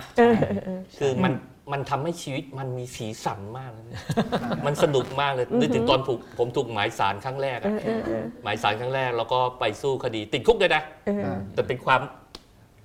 เป็นความตั้งใจที่ตัวเองไปติดคุก คือเขาประกันได้ ผมไม่ยอมประกันตัว บ้ามากเลย จนคนคนในคุกคิดว่าผมเป็นสายตำรวจ เข้าไปสอบเข้าไปสืบข้อมูลคดีอื่นอะไรอย่างเงี้ยนะครับแล้วก็ถูกถูกฟ้องโดยสองนายพล นะครับถูกฟ้องโดยสองนายพลแล้วก็สู้กันบนศาลผมนี่แล้วผมสู้ยังไงรู้ไหมสู้โดยการไม่แต่งทนายคือว่าความไม่ตัวเองบ้ามากเลยเป็นความบ้าเป็นความบ้าบินมากนะ ถึงได้เป็นวันนี้ไง ใช่ใช่ใช่ใช่อ่าแต่ว่ามันโอ้โหผมผมถูกผู้โดยสารดุเลยอะเพราะเพราะผมไม่รู้ธรรมเนียมบนศาลนะครับแต่แต่โชคดีนะคดีนั้นผมชนะแต่ว่ามันมันมีความพอเราผ่าน พายุมาผ่านเรื่องที่เรารู้สึกว่าเหมือนว่าจะเขาเรียกอะไรวะเป็นค่าใช้จ่ายหรือเป็นเป็นเป็นโทษหรือเป็นเรื่องอะไรที่คุณต้องแบกรับอะไรอย่างเงี้ยนะแต่พอคุณผ่านไปได้นะนี่ชีวิตมันดีว่ะอ่าใช่ถูกต้อง มันมีสตอรี่มันทำให้อ่าฮะมันทำให้ไอ้ไอ้หนังสือเล่มเนี้ยอืมมันมีมันมีมันมีแมทเทอเรียนแล้วผมรู้สึกว่า เออ ชีวิตเนี่ยของเราอะ มันสมบูรณ์ขึ้นเรื่อยๆนะมันอาจจะไม่สมบูรณ์หรอกแต่มัน มันมีเรื่องราวอะมันแกร่งมันมาก มันเออ มันมีเรื่องราวเข้าไปเติมเต็มในในในในหุบเหวของความว่างเปล่านั้นพอมีอะไรบ้าง ครับคือจริงๆจะเชื่อมกับที่อาจารย์เอเชียพูดเรื่อง Hero's Journey ว่าแบบมันมีโลกธรรมดา normal world นะครับแล้วก็ unknown เนี่ยผมรู้สึกว่าไอการก้าวออกมาสู่ unknown เนี่ยมันเติมเต็มจิตวิญญาณอะคือไม่งั้นเราจะมีคำถามตลอดเวลาว่า ถ้ากูก้าวออกไป ถ้ากูกล้ากว่านี้ ถ้าเรายืนหยัดกว่านี้มันจะเป็นยังไงนะฮะแต่ว่าแรก ๆ มันก็กลัวมันก็สั่นแหละค่ะอาจจะเจอบางอย่างแบบโอ้โหตันหน้ากลับมาก็ก็เพื่อมนะฮะแต่ว่าก็ถ้าเป็นแบบที่ป้ามนบอกก็ฝ่าไปฝ่าไปเรื่อยๆคืออย่างตอนนี้ป้าเนี่ยอายุ 72 เนาะแล้วถ้าป้าย้อนกลับไปดูตั้งแต่ตอนอายุ 20 กว่านะคะแต่พอมามาพูดตอนวันที่อายุ 72เนี่ยแล้วก็ถ้าถามว่าถ้าได้มีโอกาสเลือกอีกครั้งหนึ่ง จะเปลี่ยนไหม คำตอบก็คือจะไม่เปลี่ยนสักฉากหนึ่งจะไม่เปลี่ยนแม้แต่ฉากเดียว ฉากที่ล้มเหลวล้มเหลวป้าคิดว่าการทำงานในวันนี้กับเด็กบ้านกาญจนา แล้วกำมันกำลังจะเกิดการ scale up เกิด turning point ใหญ่ในสังคม ป้าคิดว่ามันมาจากความล้มเหลวและโลดโผนทั้งหมดที่ที่ผ่านมาครับดังนั้นถ้าให้แลกอีกก็จะไม่แลกขอยึดฉากเดิมทั้งหมด อันนี้คือตัวอย่างของการทำการบ้านกับตัวเองครับเอออ่าเพราะว่าอย่างอย่าง จิตวิทยาศาสตร์เทียนเนี่ยเขาบอกเลยว่ามนุษย์ทุกคนทำเลือกในสิ่งที่ดีที่สุดสำหรับตัวเองเสมออเราไม่เคยทุกคนเลยนะครับ ในห้องนี้ทุกคนเลยไม่เคยเราไม่เคยเลือกสิ่งที่ดีที่สุดอันดับสองสำหรับเราแม้แต่ครั้งเดียวครับ ถ้าเราเลือกได้นะครับ เอออเช่นเราอาจจะเลือกไปทำอะไรแย่ๆด้วยซ้ำอะไรเงี้ยเนาะเออทำอะไรผิดกฎหมายอะไรอย่างเงี้ยครับ แต่ว่าณตอนนั้นน่ะชั่วขณะเวลานะอันนะมันเป็นสิ่งที่ดีที่สุด ที่เรารู้เท่าที่เราจะมีความรู้มีทรัพยากรมีโอกาสมีอะไรอะไรอย่างเงี้ยครับอยู่แล้วเพราะฉะนั้นนะมนุษย์เราไม่ควรจะเป็นจะต้องเสียใจกับสิ่งที่เราเคยทำแน่นอนมันอาจจะรู้สึกผิด แล้วก็รู้สึกว่าอ๋อเออมันเป็นสิ่งที่มันไปทำสร้างความเดือดร้อนกับคนอื่นและตัวเราเอง แล้วเราจะไม่ทำแบบนั้นเราเรียนรู้ได้ครับแต่ว่าเราไม่ต้องเสียเวลาไปจมอยู่กับอดีต เพราะว่าอนาคตของเราอยู่ตอนนี้ครับแล้วเราจะก้าวไปข้างหน้าเนี่ยครับเจ้าสิ่งเนี้ยมันต้องได้มาผ่าน การทำงานกับตัวเอง ซึ่งสิ่งเนี้ยคือสิ่งที่ป้าเล่าให้ฟังเสมอเลยว่า เด็กในบ้านกาญจนาทำสิ่งนี้ เพราะว่าการที่เขาจะใช่ก้าวไปข้างหน้าได้เนี่ยเขาไม่สามารถเอาปัญหาข้างหลังครับมากองไว้ข้างหน้าครับมนุษย์จำนวนมากเนี่ยเราไปข้างหน้าไม่ได้ เพราะว่าเราเต็มไปด้วยข้าวของอุปสรรคที่เราสร้างเองก็คือเรื่องราว อาจจะเป็นเรื่องที่เราโดนทำร้ายทำอะไรไม่ดีมาความคิดเกลียดแค้นที่เราทำกับที่คนนู้นคนนี้ เขาทำกับเราเนี่ยแล้วเราก็เอามากองไว้ข้างหน้า เราไปไม่ได้เราไปยากไปก็ช้าส่วนหนึ่งก็คือเราต้องทำการบ้านกับตัวเอง แล้วก็เคลียร์เจ้าสิ่งเหล่านี้ออก ซึ่งหนึ่งในโอกาสที่จะทำให้เราเคลียร์สิ่งนี้ได้เป็นเนี่ยก็คือการได้ออกไปทำอะไรช่วยเหลือคนอื่นครับผมจริงๆ EP นี้เนี่ยเราตั้งผมตั้งชื่อไว้นะครับว่าเราจะสร้างสังคมที่เสียสละมากขึ้นได้ยังไงนะครับก็คิดว่าได้คำตอบหลายอย่างนะฮะอยากจะฟังคำถามหรือว่าบทสนทนานะครับจากเพื่อนๆผู้ฟังบ้างครับผม เชิญครับ ก็คือจะแชร์ประสบการณ์นะคะ ก็คือตอนเรียนน้ำอะทำงานอยู่สองเป็นสองอาชีพสองหมวกอาชีพหลักก็คือทนายความของบริษัทเอกชน อาชีพอีกอาชีพหนึ่งที่ทำเป็นงานอดิเรกก็คือ คุณครูสอนดำน้ำเราอะสังเกตตัวเองเลยว่า หมวกเราสองใบอะคนละขั้วเลยตอนณวันที่เราเป็นครูสอนดำน้ำเราใจเย็นมากเอ่อนักเรียนถามคำถามเดิมสิบรอบร้อยรอบ หรือแม้แต่คนที่ไปออกทริปกับเรา ทำเรื่องที่มันอาจจะอันตรายกับชีวิตเขา แล้วก็วิลลิ่งที่จะอธิบายให้เขานู่นนี่นั่นโดยที่เราไม่รู้สึกเลยว่าทำไมเขาจำไม่ได้สักทีอะไรเงี้ยเรารู้สึกว่า เรากลับดีใจด้วยซ้ำที่เราทำให้เขาปลอดภัยมากขึ้นอีกอะไรเงี้ย ในขณะที่ในหมวกด้านทนายความของเรา จุดเดือดเราต่ำมาก ก็คือสมมุติว่าเราทำงานเงี้ยค่ะ ถ้าใครไม่อ่านมา รอบแรกน้ำโอเค ไม่เป็นไรเรานั่งคุยอธิบายแล้วเราก็จะบอกว่าเอองานเนี้ยคุณต้องอ่านนะมันจะได้ไม่เสียเวลาทุกคนอะไรเงี้ย แต่ถ้ามารอบสองรอบสามแล้วคนเดิมไม่อ่านอีกเนี่ยน้ำไม่มีความใจดีให้เขาเลย ไม่ไม่เหมือนกับครูสอนน้ำน้ำที่ตอบคำถามเป็นสิบรอบยี่สิบรอบเราก็ยังแบบ เฮ้ยเราเต็มใจแล้วเรามีความสุขด้วยซ้ำเออค้นพบอะไรข้อเงี้ยสังเกตว่าอะไรครับทำไมเราใจดีนี่ต่างกัน เราเราตอบคำถามตัวเองไม่ได้ เราพยายามหลายรอบที่จะเอา บุคลิกแล้วตอนดำน้ำมาใช้ในงานประจเออำซึ่งยังทำไม่ได้ ซึ่งยังทำไม่ได้ค่ะ เดี๋ยวก็เลยจะแบบประชาเราพยายามที่จะทำนะคะ แต่ว่ามันยากมาก ๆ ก็เลย เออเราก็ยังหาวิธีที่เราจะทำไม่ได้แต่เราอยากที่จะทำมันให้ได้อืมครับผมขอบคุณมากเลยครับ คือจริง ๆ ถ้าจากที่ฟังผมก็ได้ยินว่าเอ่อน่าจะชอบตัวเองตอนที่เป็นครูดำน้ำนะครับ แล้วก็ถ้าเราดึงคุณสมบัติใจดีตรงนั้นเนี่ย เปิดกว้างมากขึ้นนะฮะมาใช้ในงานที่ทำในเรื่องของการทำงานด้านกฎหมายเนี่ยก็น่าจะดีด้วยครับอืมน่าสนใจครับผมถ้าถ้าถามความคิดป้าเนาะถ้าถ้าเรายังสามารถที่จะอยู่ทั้งสองอย่างได้ โดยที่เรายังถึงแม้จะทนาย เราอาจจะรู้สึกว่าจุดเดือดเราต่ำแต่แต่เรายังทำได้อยู่และยังช่วยเขาได้อยู่ ป้าก็คิดว่าเราก็อาจจะมีทั้งสองอย่างไปต่อ แต่ถ้าเมื่อไหร่ที่มัน มันเกินลิมิตเนาะป้าคิดว่ามันน่าจะไปถึงจุดที่คล้ายๆ ทางแยกอะบางทีเราก็ต้องต้องเลือกในสิ่งที่เรา อย่างเช่นถ้าดำน้ำแล้วเรารู้สึกว่าเราเราสนุกด้วยมีความสุขด้วยนะก็อาจจะต้องให้น้ำหนักกับสิ่งนั้น ด้วย เพราะว่ามันไม่ใช่แค่ให้น้ำหนักกับตัวเราเท่านั้นในฐานะคนทำงาน แต่มันกำลังไปส่งผลต่อคนที่อยู่ข้างหน้าเราด้วยใช่ไหมคะเออว่าเขาก็ได้รับความสุขได้รับความเชื่อมั่น ได้รับทุกอย่างจากเรา แต่ว่าพอเราไปเป็นทนายแล้วเนี่ยนะคะถึงแม้ว่าเราพยายามจะควบคุมอะไรบางอย่าง แต่มันไม่ได้เนี่ยมันก็จะส่งผลต่อต่อคนที่อยู่ข้างหน้าเราด้วย ใช่ไหมคะ ซึ่งเราก็ไม่รู้เพราะว่าป้าก็เคยไปช่วยเด็กๆในคดีต่างๆ แล้วก็พบว่าเขาต้องการการ empower อย่างมากๆเลยมาก ๆ เลย โดยเฉพาะถ้าเป็นคดีที่เกี่ยวกับเรื่องชีวิตจิตใจอะไรพวกนี้นะคะ ซึ่งเราต้องแบบ ก่อนก่อนจะเจอเขาเนี่ยต้องทำการบ้านนะคะอันนี้ต้องทำการบ้านเลยนะคะว่าต้องยอมรับเวลาเห็นคลิปเห็นอะไรที่มันที่เขาถูกละเมิดเยอะๆเนี่ยนะคะมันมันจะมีอะไรบางอย่างเข้ามาอยู่ในตัวเรา แต่เราจะพักไว้แบบไหนเนาะเพื่อที่จะคุยกับเขาต่อนะคะเพราะบางอันนี่มันแบบมันแบบมันมันก็ปลุกความเป็นซาตานในตัวเราเหมือนกัน เวลาเราเห็นคลิปที่ถูกกระทำที่แย่ๆ บางคนไม่ได้มีคลิปเดียว มีเป็น 10 20 คลิปอะไรอย่างเงี้ยจากคนที่ควรจะเคารพอย่างเงี้ยนะ ดังนั้นมันเหมือนกับเราก็ต้องเพิ่มเพิ่มความหนักแน่นในการที่เราจะไปยืนต่อหน้าเขา empower เขาอบกอดเขาถ้าทำไม่ได้ต้องถอย แต่ส่วนใหญ่ป้า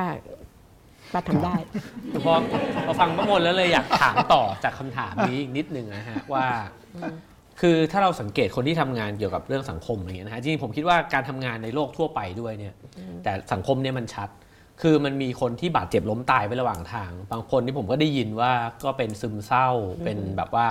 มีปัญหาสุขภาพจิตนะครับ เพราะว่าเขาก็ทุ่มเทเยอะ แล้วเขาก็อาจจะรับอะไรมาเยอะนะฮะ แต่ก็มีบางคนที่ก็ยืนโต้ลมโต้ฝนอยู่อย่างนั้นนะนะฮะ เลยอยากทราบว่ามีคำแนะนำไหมครับว่าเอ่อคนที่ทำงานแล้ว มันอาจจะบั่นทอนตัวเองหรือว่ามันรู้สึกว่าเนี่ยมันโดนโบยตีหรือกระทั่งโบยตีตัวเองเนี่ยครับต้องทำยังไงฮะ ป้าคิดว่าถ้าเรารู้ว่ามันไม่ค่อยใช่แล้วอะเราต้องอนุญาตตัวเองเนาะที่จะที่จะไม่ทำมัน ถ้าคิดว่ามันไม่ใช่นะเอออย่าอย่าทำเพราะว่ามันเป็นเงินเดือน อย่าทำเพราะว่ามันมันเกี่ยวพันกับครอบครัว มีคนหวังเราที่จะให้เราอยู่ในตำแหน่งสถานะแบบนี้ ป้าคิดว่าเราต้องไม่เลือกอย่างนั้น ป้าเคยเอ่อทำงานที่บ้านเด็กกำพร้าปักเกร็ดแล้วก็มี อาสาสมัครมาเป็นมาเป็นน้องๆ ในมหาวิทยาลัยเนาะซึ่งตอนเนี้ยปีพศนี้หลายคนก็ไปเป็นคุณหมอคุณเหมอกันเต็มไปหมด ซึ่งในปีพศนั้นมีน้องผู้หญิงคนหนึ่งเขาเรียนทันตะนะคะแล้วเขาก็มาเป็นอาสาสมัครที่บ้านเด็กกำพร้า แต่เขาไม่ชอบทันตะเลย แต่เขาก็พยายามจะบอกกับเรา แล้วเวลาเขาขีเขาเลี้ยงน้องในแต่ละวันจบเขาก็ต้องเขียนบันทึกให้เราอะเนาะเราก็จะอ่านแล้วก็เห็นความสุขของเขาเห็นอะไรบางอย่าง แต่ก็จะมีว่า ต้องไปเรียนอีกแล้วไม่ชอบเลยอะไรเงี้ยค่ะเห็นวันหนึ่งเราก็เลยได้คุยกัน ว่าทำไมไม่คุยกับพ่อแม่ก็บอกไม่กล้าคุยนะคะเอ่อแต่ถึงที่สุดเราก็พยายาม empower แบบเล็กๆอะนะเพราะตอนนั้นเราก็ยังไม่ได้เก่งเรื่องพวกนี้เท่าไหร่ แต่ว่าถึงที่สุดเขาก็เลยตัดสินใจออกจากทันตะแล้วมาเรียนดนตรีที่เขาชอบ ตอนนี้เขาเป็นอาจารย์อยู่ที่ มหิดลอ๋อครับนะคะดุริยางคศิลป์อ๋ออืมอืมซึ่งซึ่งป้าคิดว่าบางทีมันต้องรีบพบอะรีบพบป้าเชื่อว่าถ้าเขาไปเป็นหมอฟันนะเขาต้องเบิร์นเอาท์ในระหว่างทาง ต้องเบิร์นเอาท์ณจุดใดจุดหนึ่งของการเป็นหมอฟัน แต่พอเขารีบถอยมาตั้งแต่เรียนหมอฟันปีที่หนึ่งแล้วในที่สุด ตัดสินใจคุยกับครอบครัวให้ชัดไปเลยนะคะแล้ว ไปเรียนดนตรี และตอนนี้เป็นอาจารย์อยู่ที่ดุริยางคศิลป์ที่มหิดลอย่างมีความสุขอืมครับ อาจารย์เอเชียแล้วครับ มีคำตอบว่าไงบ้างไหมฮะอ่าสิ่งแรกที่โผล่ขึ้นมาก็คือว่า ผมนึกถึงคำของน้องยิ่งครับ ลูกของของพี่ใหญ่วิสิตวังวินโยครับวันนี่มันเป็นคืออันเนี้ยมันเป็นคำถามที่ดีมากครับ ผมอะไม่อยากจะฆ่า คำถามดีๆ ด้วยคำตอบห่วยๆของผม แต่อย่างไรก็ตามถ้าไม่ตอบเดี๋ยวจะกวนโอ้ยจนเกินไปนะครับอ่าผมคิดว่าที่ถามเนี่ยมามาถูกทางแล้วครับ เพียงแต่ว่าคำตอบของผมเนี่ยมันอาจจะไม่ใช่คำตอบของของพี่ท่านที่เขานั้นจะเลือกเออครับ มันมันต้องผ่านการทำงานกับตัวเองจริงๆครับอ่าผมว่ามาถูกทางแล้ว แล้วก็มันมีแนวโน้มครับว่าอาชีพของเราเนี่ยมันเป็นหมวกที่เราใส่บ่อยอะครับ แล้วมันมีแรงเฉื่อยเนี่ยเยอะนะมันมีโมเมนตัมเนี่ยเยอะเราทำบ่อยทุกวันนะครับ ไปปุ๊บเนี่ยมันก็เหมือนกับองค์ลงนะครับ แล้วเราก็ทำบ่อยอืม ๆเออแล้วเราต้องฝึกฝืนแล้วก็ฝึกฝนนะครับฝึกฝนแล้วก็ฝึกฝืนเฮ้ยมันเกิดอะไรขึ้นนะครับผจริงๆมันมีศาสตร์หลายตัวเลยเนาะที่ที่เข้ามาช่วยเราตรงนี้ได้เนาะอย่างเช่นเอ่อ NVC นะ non violent communication นะครับการสื่อสารอย่างสันติครับเขาบอกเลยว่าไอ้อารมณ์ความรู้สึกเนี่ย มันเหมือนกับกลิ่นของดอกไม้ที่พาเราไปเจอดอก แล้วดอกเนี่ยไอ้อารมณ์ความรู้สึกเนี่ยบางทีอะมันพาเราไปเจอความต้องการของเราครับว่าลึกๆแล้วความต้องการของเราคืออะไร เราต้องการประสิทธิภาพหรือเปล่า เราต้องการความเชื่อฟังการสนับสนุนอะไรอย่างเงี้ยครับเออแล้วถ้าเกิดเราไปเห็นตรงนั้นบางทีอะมันทำให้เราคลายออกจากวิธีการ วิธีการที่เราคาดหวังก็คือว่าเขาต้องอ่านเคสมาก่อน แต่ว่า เพื่อเพราะว่าเราต้องการสิ่งนี้ บางทีเนี่ยเราอาจจะไปถึงสิ่งนี้ด้วยวิธีอื่น ที่ไม่จะเป็นต้องผ่านทางนี้ก็ได้ อันนี้ก็เป็นหนึ่งในช่องทางนะครับหรือจริงๆมันมันมีหลายหลายทางที่ที่ไปสู่คำตอบ ผมก็เลยจริง ๆ ด้านหนึ่งก็ไม่อยากจะให้คำตอบแบบเบ็ดเสร็จ แล้วก็บอกว่าเป็นคำตอบที่ถูก มันน่าจะมีใช่ใช่คำตอบที่ถูกหลาย ๆคำตอบ และคำตอบที่ดีที่สุดก็คือคำตอบที่พี่เขาจะได้ได้ได้ตอบเองด้วยตนเองครับอืมครับผม อาจารย์ตอบดีหมดเลยครับ ยกเว้นการเรียกว่าพี่ครับ ครับพี่หนูลิงมีอะไร มีมุมมองไหนยังมีครับมุกนี้ คุณน้ำครับ ผมถามหน่อยหนึงครับ คนที่คุณน้ำคุณน้ำใช่ไหมครับ ผมไม่มีคำตอบแต่ผมมีคำถามอีกคำถามหนึงสมมุติว่าลูกศิษย์ที่เราสอนดำน้ำเนี่ย ตอนที่เขาอยู่ในน้ำแล้วอะแล้วเขาละเมิดต่อ สิ่งที่เรากาสรอน บ้านเบื้องต้นอืมแล้วอยู่ในภาวะที่เรารู้สึกว่าเขามีความสุ่มเสี่ยงที่จะอันตรายนั้นเนี่ย อืมคุณน้ำจะรู้สึก เหมือนกับตอนแรกที่เราบอกว่าเรามีความ เรายังใจดีอยู่ไหมเราไม่โกรธไม่โกรธแต่ขึ้นมาเราจะเข้าไปคุยกับเขาทันทีว่าอันเนี้ยมันไม่โอเค ส่วนหนึ่งคือเราอยากให้เขาปลอดภัย แต่ส่วนอีกอีกเหตุผลหนึ่งก็คือเรารู้สึกว่าถ้าเขาเป็นอะไรไปชีวิตเราจะเปลี่ยนไป ไม่วินาทีที่เราเห็นว่าเขาไม่เขาไม่ทำตามไม่ตามตามกฎที่เราเราเราคุยกันไว้ตกลงไว้คุณไม่โกรธนะใช่เราโอเคเจอแล้วเหมือนในโลกของคุณดำน้ำไม่มีจุดเปลี่ยนเลยด้วยซ้ำอืมมันเย็นหรือเปล่าครับน้ำมันเย็นมุกนี้อีกแล้วเหมือนมุกเมื่อกี้เลยไม่ใช่ต้องลองไปไปคุยเรื่องกฎหมายกันในน้บางบางทีมันถ้าถ้าในแทร็กของสุขภาวะทางปัญญาครับ บางทีเรื่องแบบเนี้ยบางที หนึ่งในหนึ่งในคำตอบที่อาจจะถูกต้องหลาย ๆคำตอบที่พูดถึงนะก็คือการใช้ iMessage ครับบอกว่าฉันรู้สึกยังไงเออแล้วฉันต้องการอะไร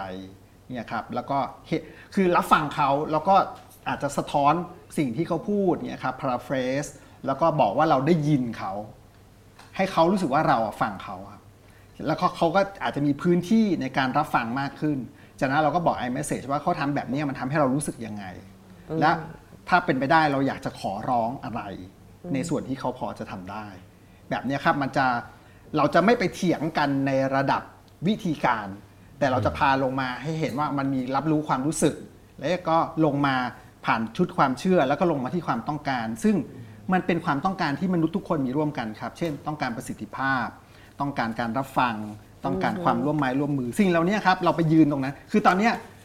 คนส่วนใหญ่เวลาทะเลาะกันครับเราทะเลาะกันในพิธีการเราก็บอกว่าเขาควรจะขยับมายืนที่เรา เพราะว่าตรงที่เราเนี่ยถูกเขาก็จะพูดแบบเดียวกันว่าเราควรจะขยับไปตรงนู้น เพราะว่าตรงนั้นมันถูก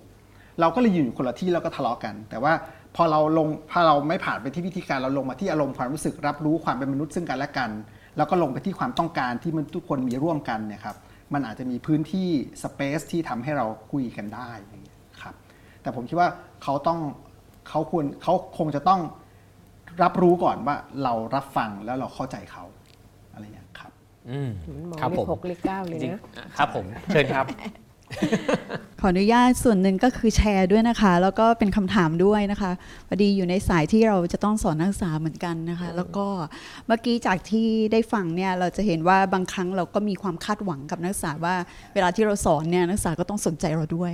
นะคะ เราก็จะรู้สึกมีอารมณ์ พรุ่งพล่านเล็กน้อย เวลาที่เราสอนเราเด็กเล่นมือถือหรือนั่งหลับหรืออะไรอย่างเงี้ยค่ะ แต่ว่าก็อย่างที่อาจารย์เอเชียพูดนะคะ ว่าบางครั้งเนี่ยเขาอาจจะมีเบื้องหลังว่าเออมันเกิดอะไรขึ้นกับเขาอย่างเงี้ยค่ะ ก็ก็เลยแชร์ให้ฟังว่าก็เคยเข้าร่วมกิจกรรมค่ะ ก็ช่วยได้เยอะค่ะ ฝึกฟัง ฝึกฟังอย่างมีสตินะคะ ก็ได้เข้าหลาย ๆ ครั้งมันก็ทำให้ไออารมณ์ของเราที่อารมณ์ร้อนเนี่ยลดลง แล้วก็เมื่อประสบการณ์เร็ว ๆ นี้ก็คือเมื่อสัปดาห์ที่แล้วเนี่ยค่ะเราก็พยายามที่จะใจเย็นที่จะไม่ก็แค่เหมือนหยุดนิดนึง แล้วก็แบบโอเค ก็อยากให้ตั้งใจฟังมากขึ้นค่ะ อันนี้คือเคสในห้องส่วนเคสที่นักศึกษาไม่เข้าเรียนเนี่ยค่ะ สามสี่ครั้งแล้ว เราก็เลยโทรตามเด็กคงตกใจว่าเอออาจจะไม่มีอาจารย์คนไหนโทรตาม แต่เราอะจะโทรโทรถามว่าเอ้ยทำไมไม่เข้าเพราะอะไรเขาก็มีมีเคสหนึ่งก็คือ ไม่เคยเข้าเลย แต่ทำควิสนะคะ เราก็เลยบอกว่าอ้าวแล้วคุณจะทำได้ไงในเมื่อคุณไม่เข้าเรียนนะคะ เรื่องคำนวณอะไรเงี้ยเดี๋ยวเขาบอกว่าอาจารย์คะหนูทำงานทุกวันเลยค่ะอืม หนูทำงานทุกวันเลยหนูทำกะเช้ากะเย็น แล้วหนูต้องส่งตัวเองซึ่งซึ่งก็ยังดีใจกับตัวเองว่าถ้าเป็นสมัยก่อน เราคงจะแบบตัดสินเขาไปแล้วทำไมไม่เข้าเรียนไม่สนใจไม่อะไรเงี้ยเราคงตำหนิเขาไปแล้ว แต่แต่ตอนหลังด้วยอายุที่มากขึ้น แล้วก็เราใจเย็นลงเนี่ยเราก็ค่อยๆถามเขาดีๆว่าเอะเกิดอะไรขึ้นไหมทำไมไม่ถึงไม่เข้าเรียน มีปัญหาอะไรหรือเปล่า ด้วยน้ำเสียงด้วยท่าทีเงี้ยค่ะ มันก็ทำให้เขาบอกกับเราอะค่ะ แล้วเราก็เลยบอกว่าตอนนี้หนูกำลังหางานที่จะเป็นตอนเย็นอยู่ เพื่อที่หนูจะไม่ได้เรียนเอ่อช่วงกลางวัน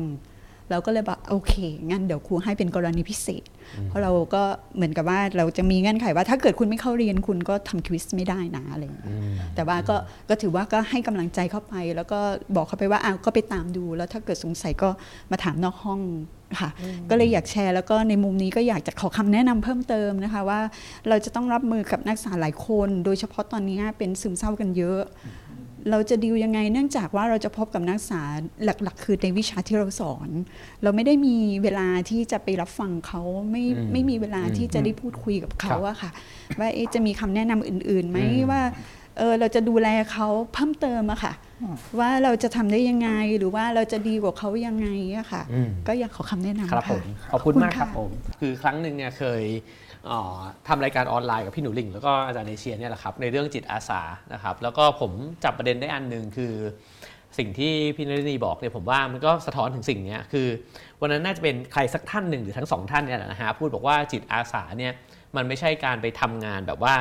ไปแบบโหเพื่อสังคมช่วยผู้คนเนี่ยในสเกลใหญ่เท่านั้น แต่จริงเนี่ยไอการที่แบบเราลดความเป็นตัวเองลงลดอัตราลดความเห็นแก่ตัวลงเนี่ยในสเกลเล็กๆเนี่ยในระดับครอบครัวระดับห้องเรียนเงี้ยฮะนี่ก็คือจิตอาสาเหมือนกันนะครับแล้วผมว่าเออจริงๆมันก็คือเหมือนที่อาจารย์เอเชียบอกว่าทำกันบ้านกับตัวเองไปด้วยในตัวนะฮะก็ฟังเรื่องของพี่นันนีแล้วก็รู้สึกว่าเป็นแบบนั้น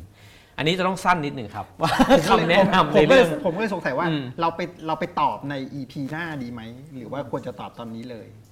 ตอบตอนนี้ได้เลยครับครับเอาอาจจะอาจจะอาจารย์เอเชียคนเดียวก่อนก็ได้ครับ แล้วเดี๋ยวถ้าพี่หนูลิงกับป้ามนมีอะไรเสริมก็ต่อเป็นอันข้างหน้าได้ครับอืมถ้าเราทำคนเดียวมันก็อาจจะ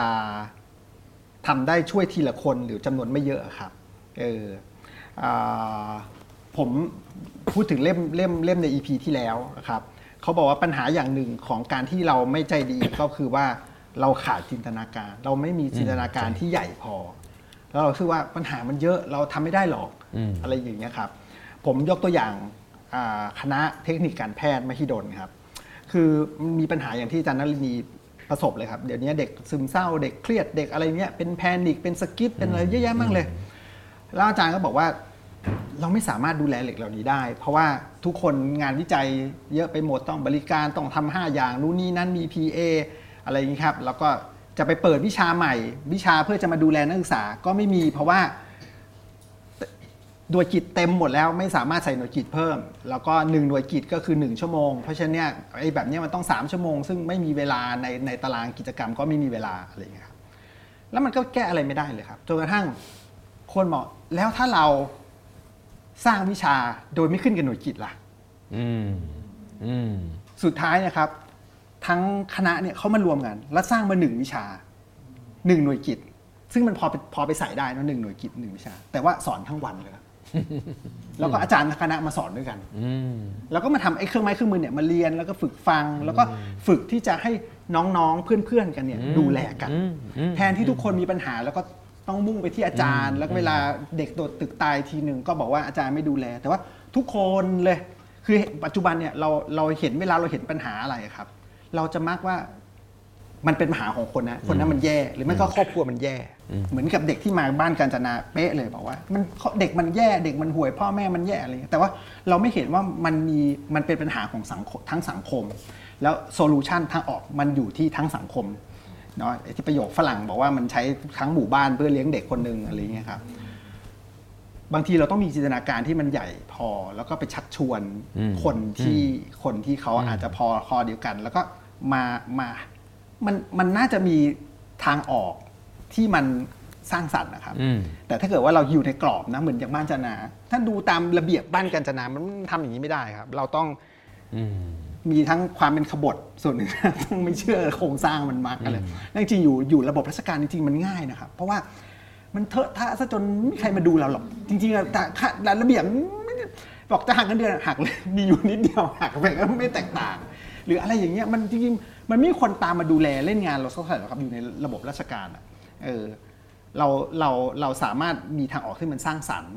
แล้วก็สร้างพลังของกลุ่มมาช่วยดูแลสร้างคำตอบได้ ถ้าเราทำคนเดียวอาจจะทำไม่ได้ครับ อืม มันมีประเด็นนิดนึงนะคะ ที่บ้านกาญจนาปัญหาเยอะมาก เพราะว่าเด็กๆเนาะกว่าจะลงมือทำผิดกฎหมายเนี่ยมันมีต้นตอมาเยอะแยะไปหมดเลย แล้วไม่ใช่มาคนเดียวก็มีกันเป็นร้อยใช่ไหมคะดังนั้นทุกคนก็จะมีอะไรอยู่ในชีวิตเยอะไปหมดเลย แล้วถ้าเราแก้ปัญหา case by case day by day นะคะเราต้องตายไปก่อน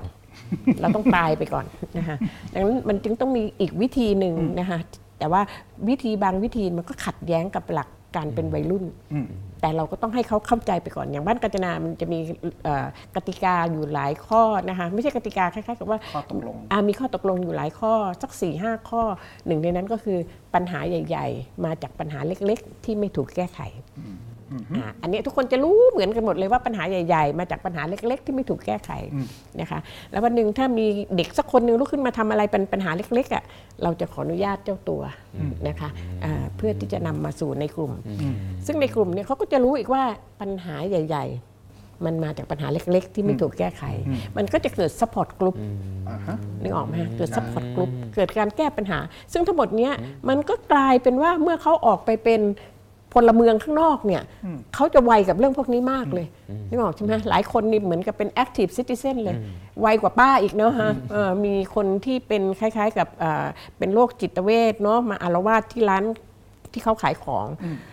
นู่นนี่นั่นจนกระทั่งแบบวงจรตอนตอนหลังเขาต้องซื้อวงจรปิดมา เพื่อที่จะจับภาพผู้ชายคนนี้ จนกระทั่งเห็นว่าใช่แล้วผู้ชายคนนี้พอเขารู้ว่าเป็นใครเขาก็ไปหาผู้ชายคนนี้ที่เอ่อบ้านพัก แล้วก็ไปรู้ว่าผู้ชายคนนี้ จบปริญญาโทด้วยนะ แล้วก็เคยทำงานธนาคารเป็นนักกฎหมาย แต่ถูกให้ออกจากงาน แล้วตอนหลังก็มาเป็นเช่นนี้พอเขารู้หลาย ๆ เรื่องปั๊บเนี่ยจนตอนนี้เขาพาผู้ชายคนนี้ไปแอดมิทที่โรงพยาบาลได้นะคะ ตอนนี้หายแล้วนะคะซึ่งไอ้ปัญหาใหญ่ ๆ ที่มาจากปัญหาเล็ก ๆ ที่ไม่ถูกแก้ไขอะนะคะ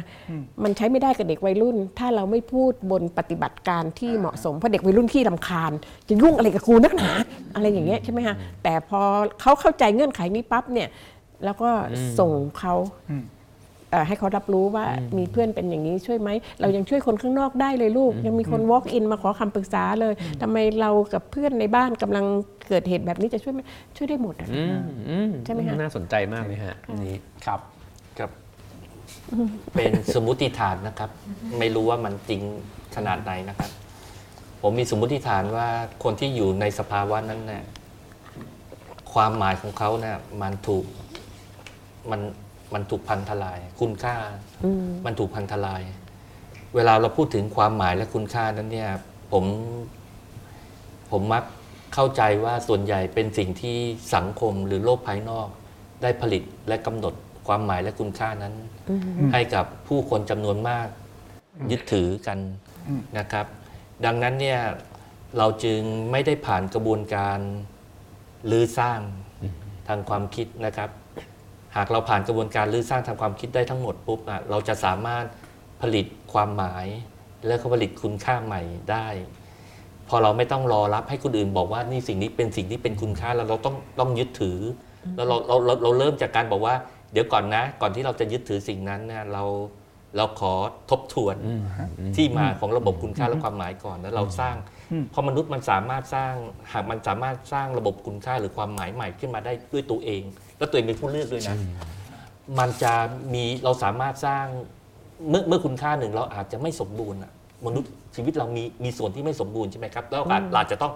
ดำรงดำรงชีวิตยอมรับความไม่สมบูรณ์นั้น แต่ขณะเดียวกันน่ะมันไม่แห้งแล้งจนเกินไปที่เราจะผลิต หรือยึดถือคุณค่าใหม่ ที่เราค้นพบและเราให้คุณค่านั้นอืมปัญหามันจริง ๆ มันจึงอยู่ที่การการสร้างคุณค่าโดยตัวเราเอง การผลิตคุณค่าตัวเอง หากกระบวนการกระบวนการนี้ไม่มีในตัวตัวของมนุษย์แล้วเนี่ยเราจำเป็นต้องรักษาคุณค่าที่สังคมสร้างให้เราไว้ว่าเราต้องยึดถือ และถ้าเรายึดถือไม่ได้เราตายอืมเราเราเศร้าเราแซดเราพังเราแพ้อืมอืมครับสิ่งหนึ่งที่ได้เรียนรู้จากตั้งแต่นั่งคุยกันมาเลยเนะฮะผมรู้สึกว่าทั้ง 3 ท่านเนี่ยทำงานมีโอกาสที่ดีอย่างหนึ่งคือได้เจอคนเยอะ แล้วเวลาเล่ามาเนี่ยมันเต็มไปด้วยชีวิต และชีวิตมันหลากหลายมากๆครับแล้วผมว่า ไอ้คำตอบสุดท้ายของพี่หนูหลิงเนี่ยมันจะเกิดขึ้นได้เนี่ยเมื่อเราเห็นตัวอย่างของชีวิตน่ะที่มันหลากหลายมากๆจนกระทั่งเรามาทบทวนกับคุณค่าของตัวเราเอง แต่ว่าถ้าเราเห็นสื่อกระแสหลักเนี่ยมันก็จะมีคุณค่าชัด ๆ บางอย่างประสบความสำเร็จทางธุรกิจร่ำรวยอย่างเงี้ยนะฮะซึ่งจริงมันมีคุณค่าอีกเยอะมากเลย แล้วก็ผมว่าพื้นที่ของการเรียนรู้ร่วมกัน ในความเป็นมนุษย์ต่อมนุษย์เนี่ยน่าจะสำคัญขอบคุณสำหรับคำถามด้วยครับพี่นันทินีสำหรับ EP นี้ก็ขอบคุณนะครับที่ติดตามมาจนถึงตอนนี้นะฮะก็สามารถกด ตาม EP ถัดไปได้นะครับ วันนี้ relationship ก็บายบายไปก่อนนะครับผมแล้วพบกัน EP หน้าครับ สวัสดีครับ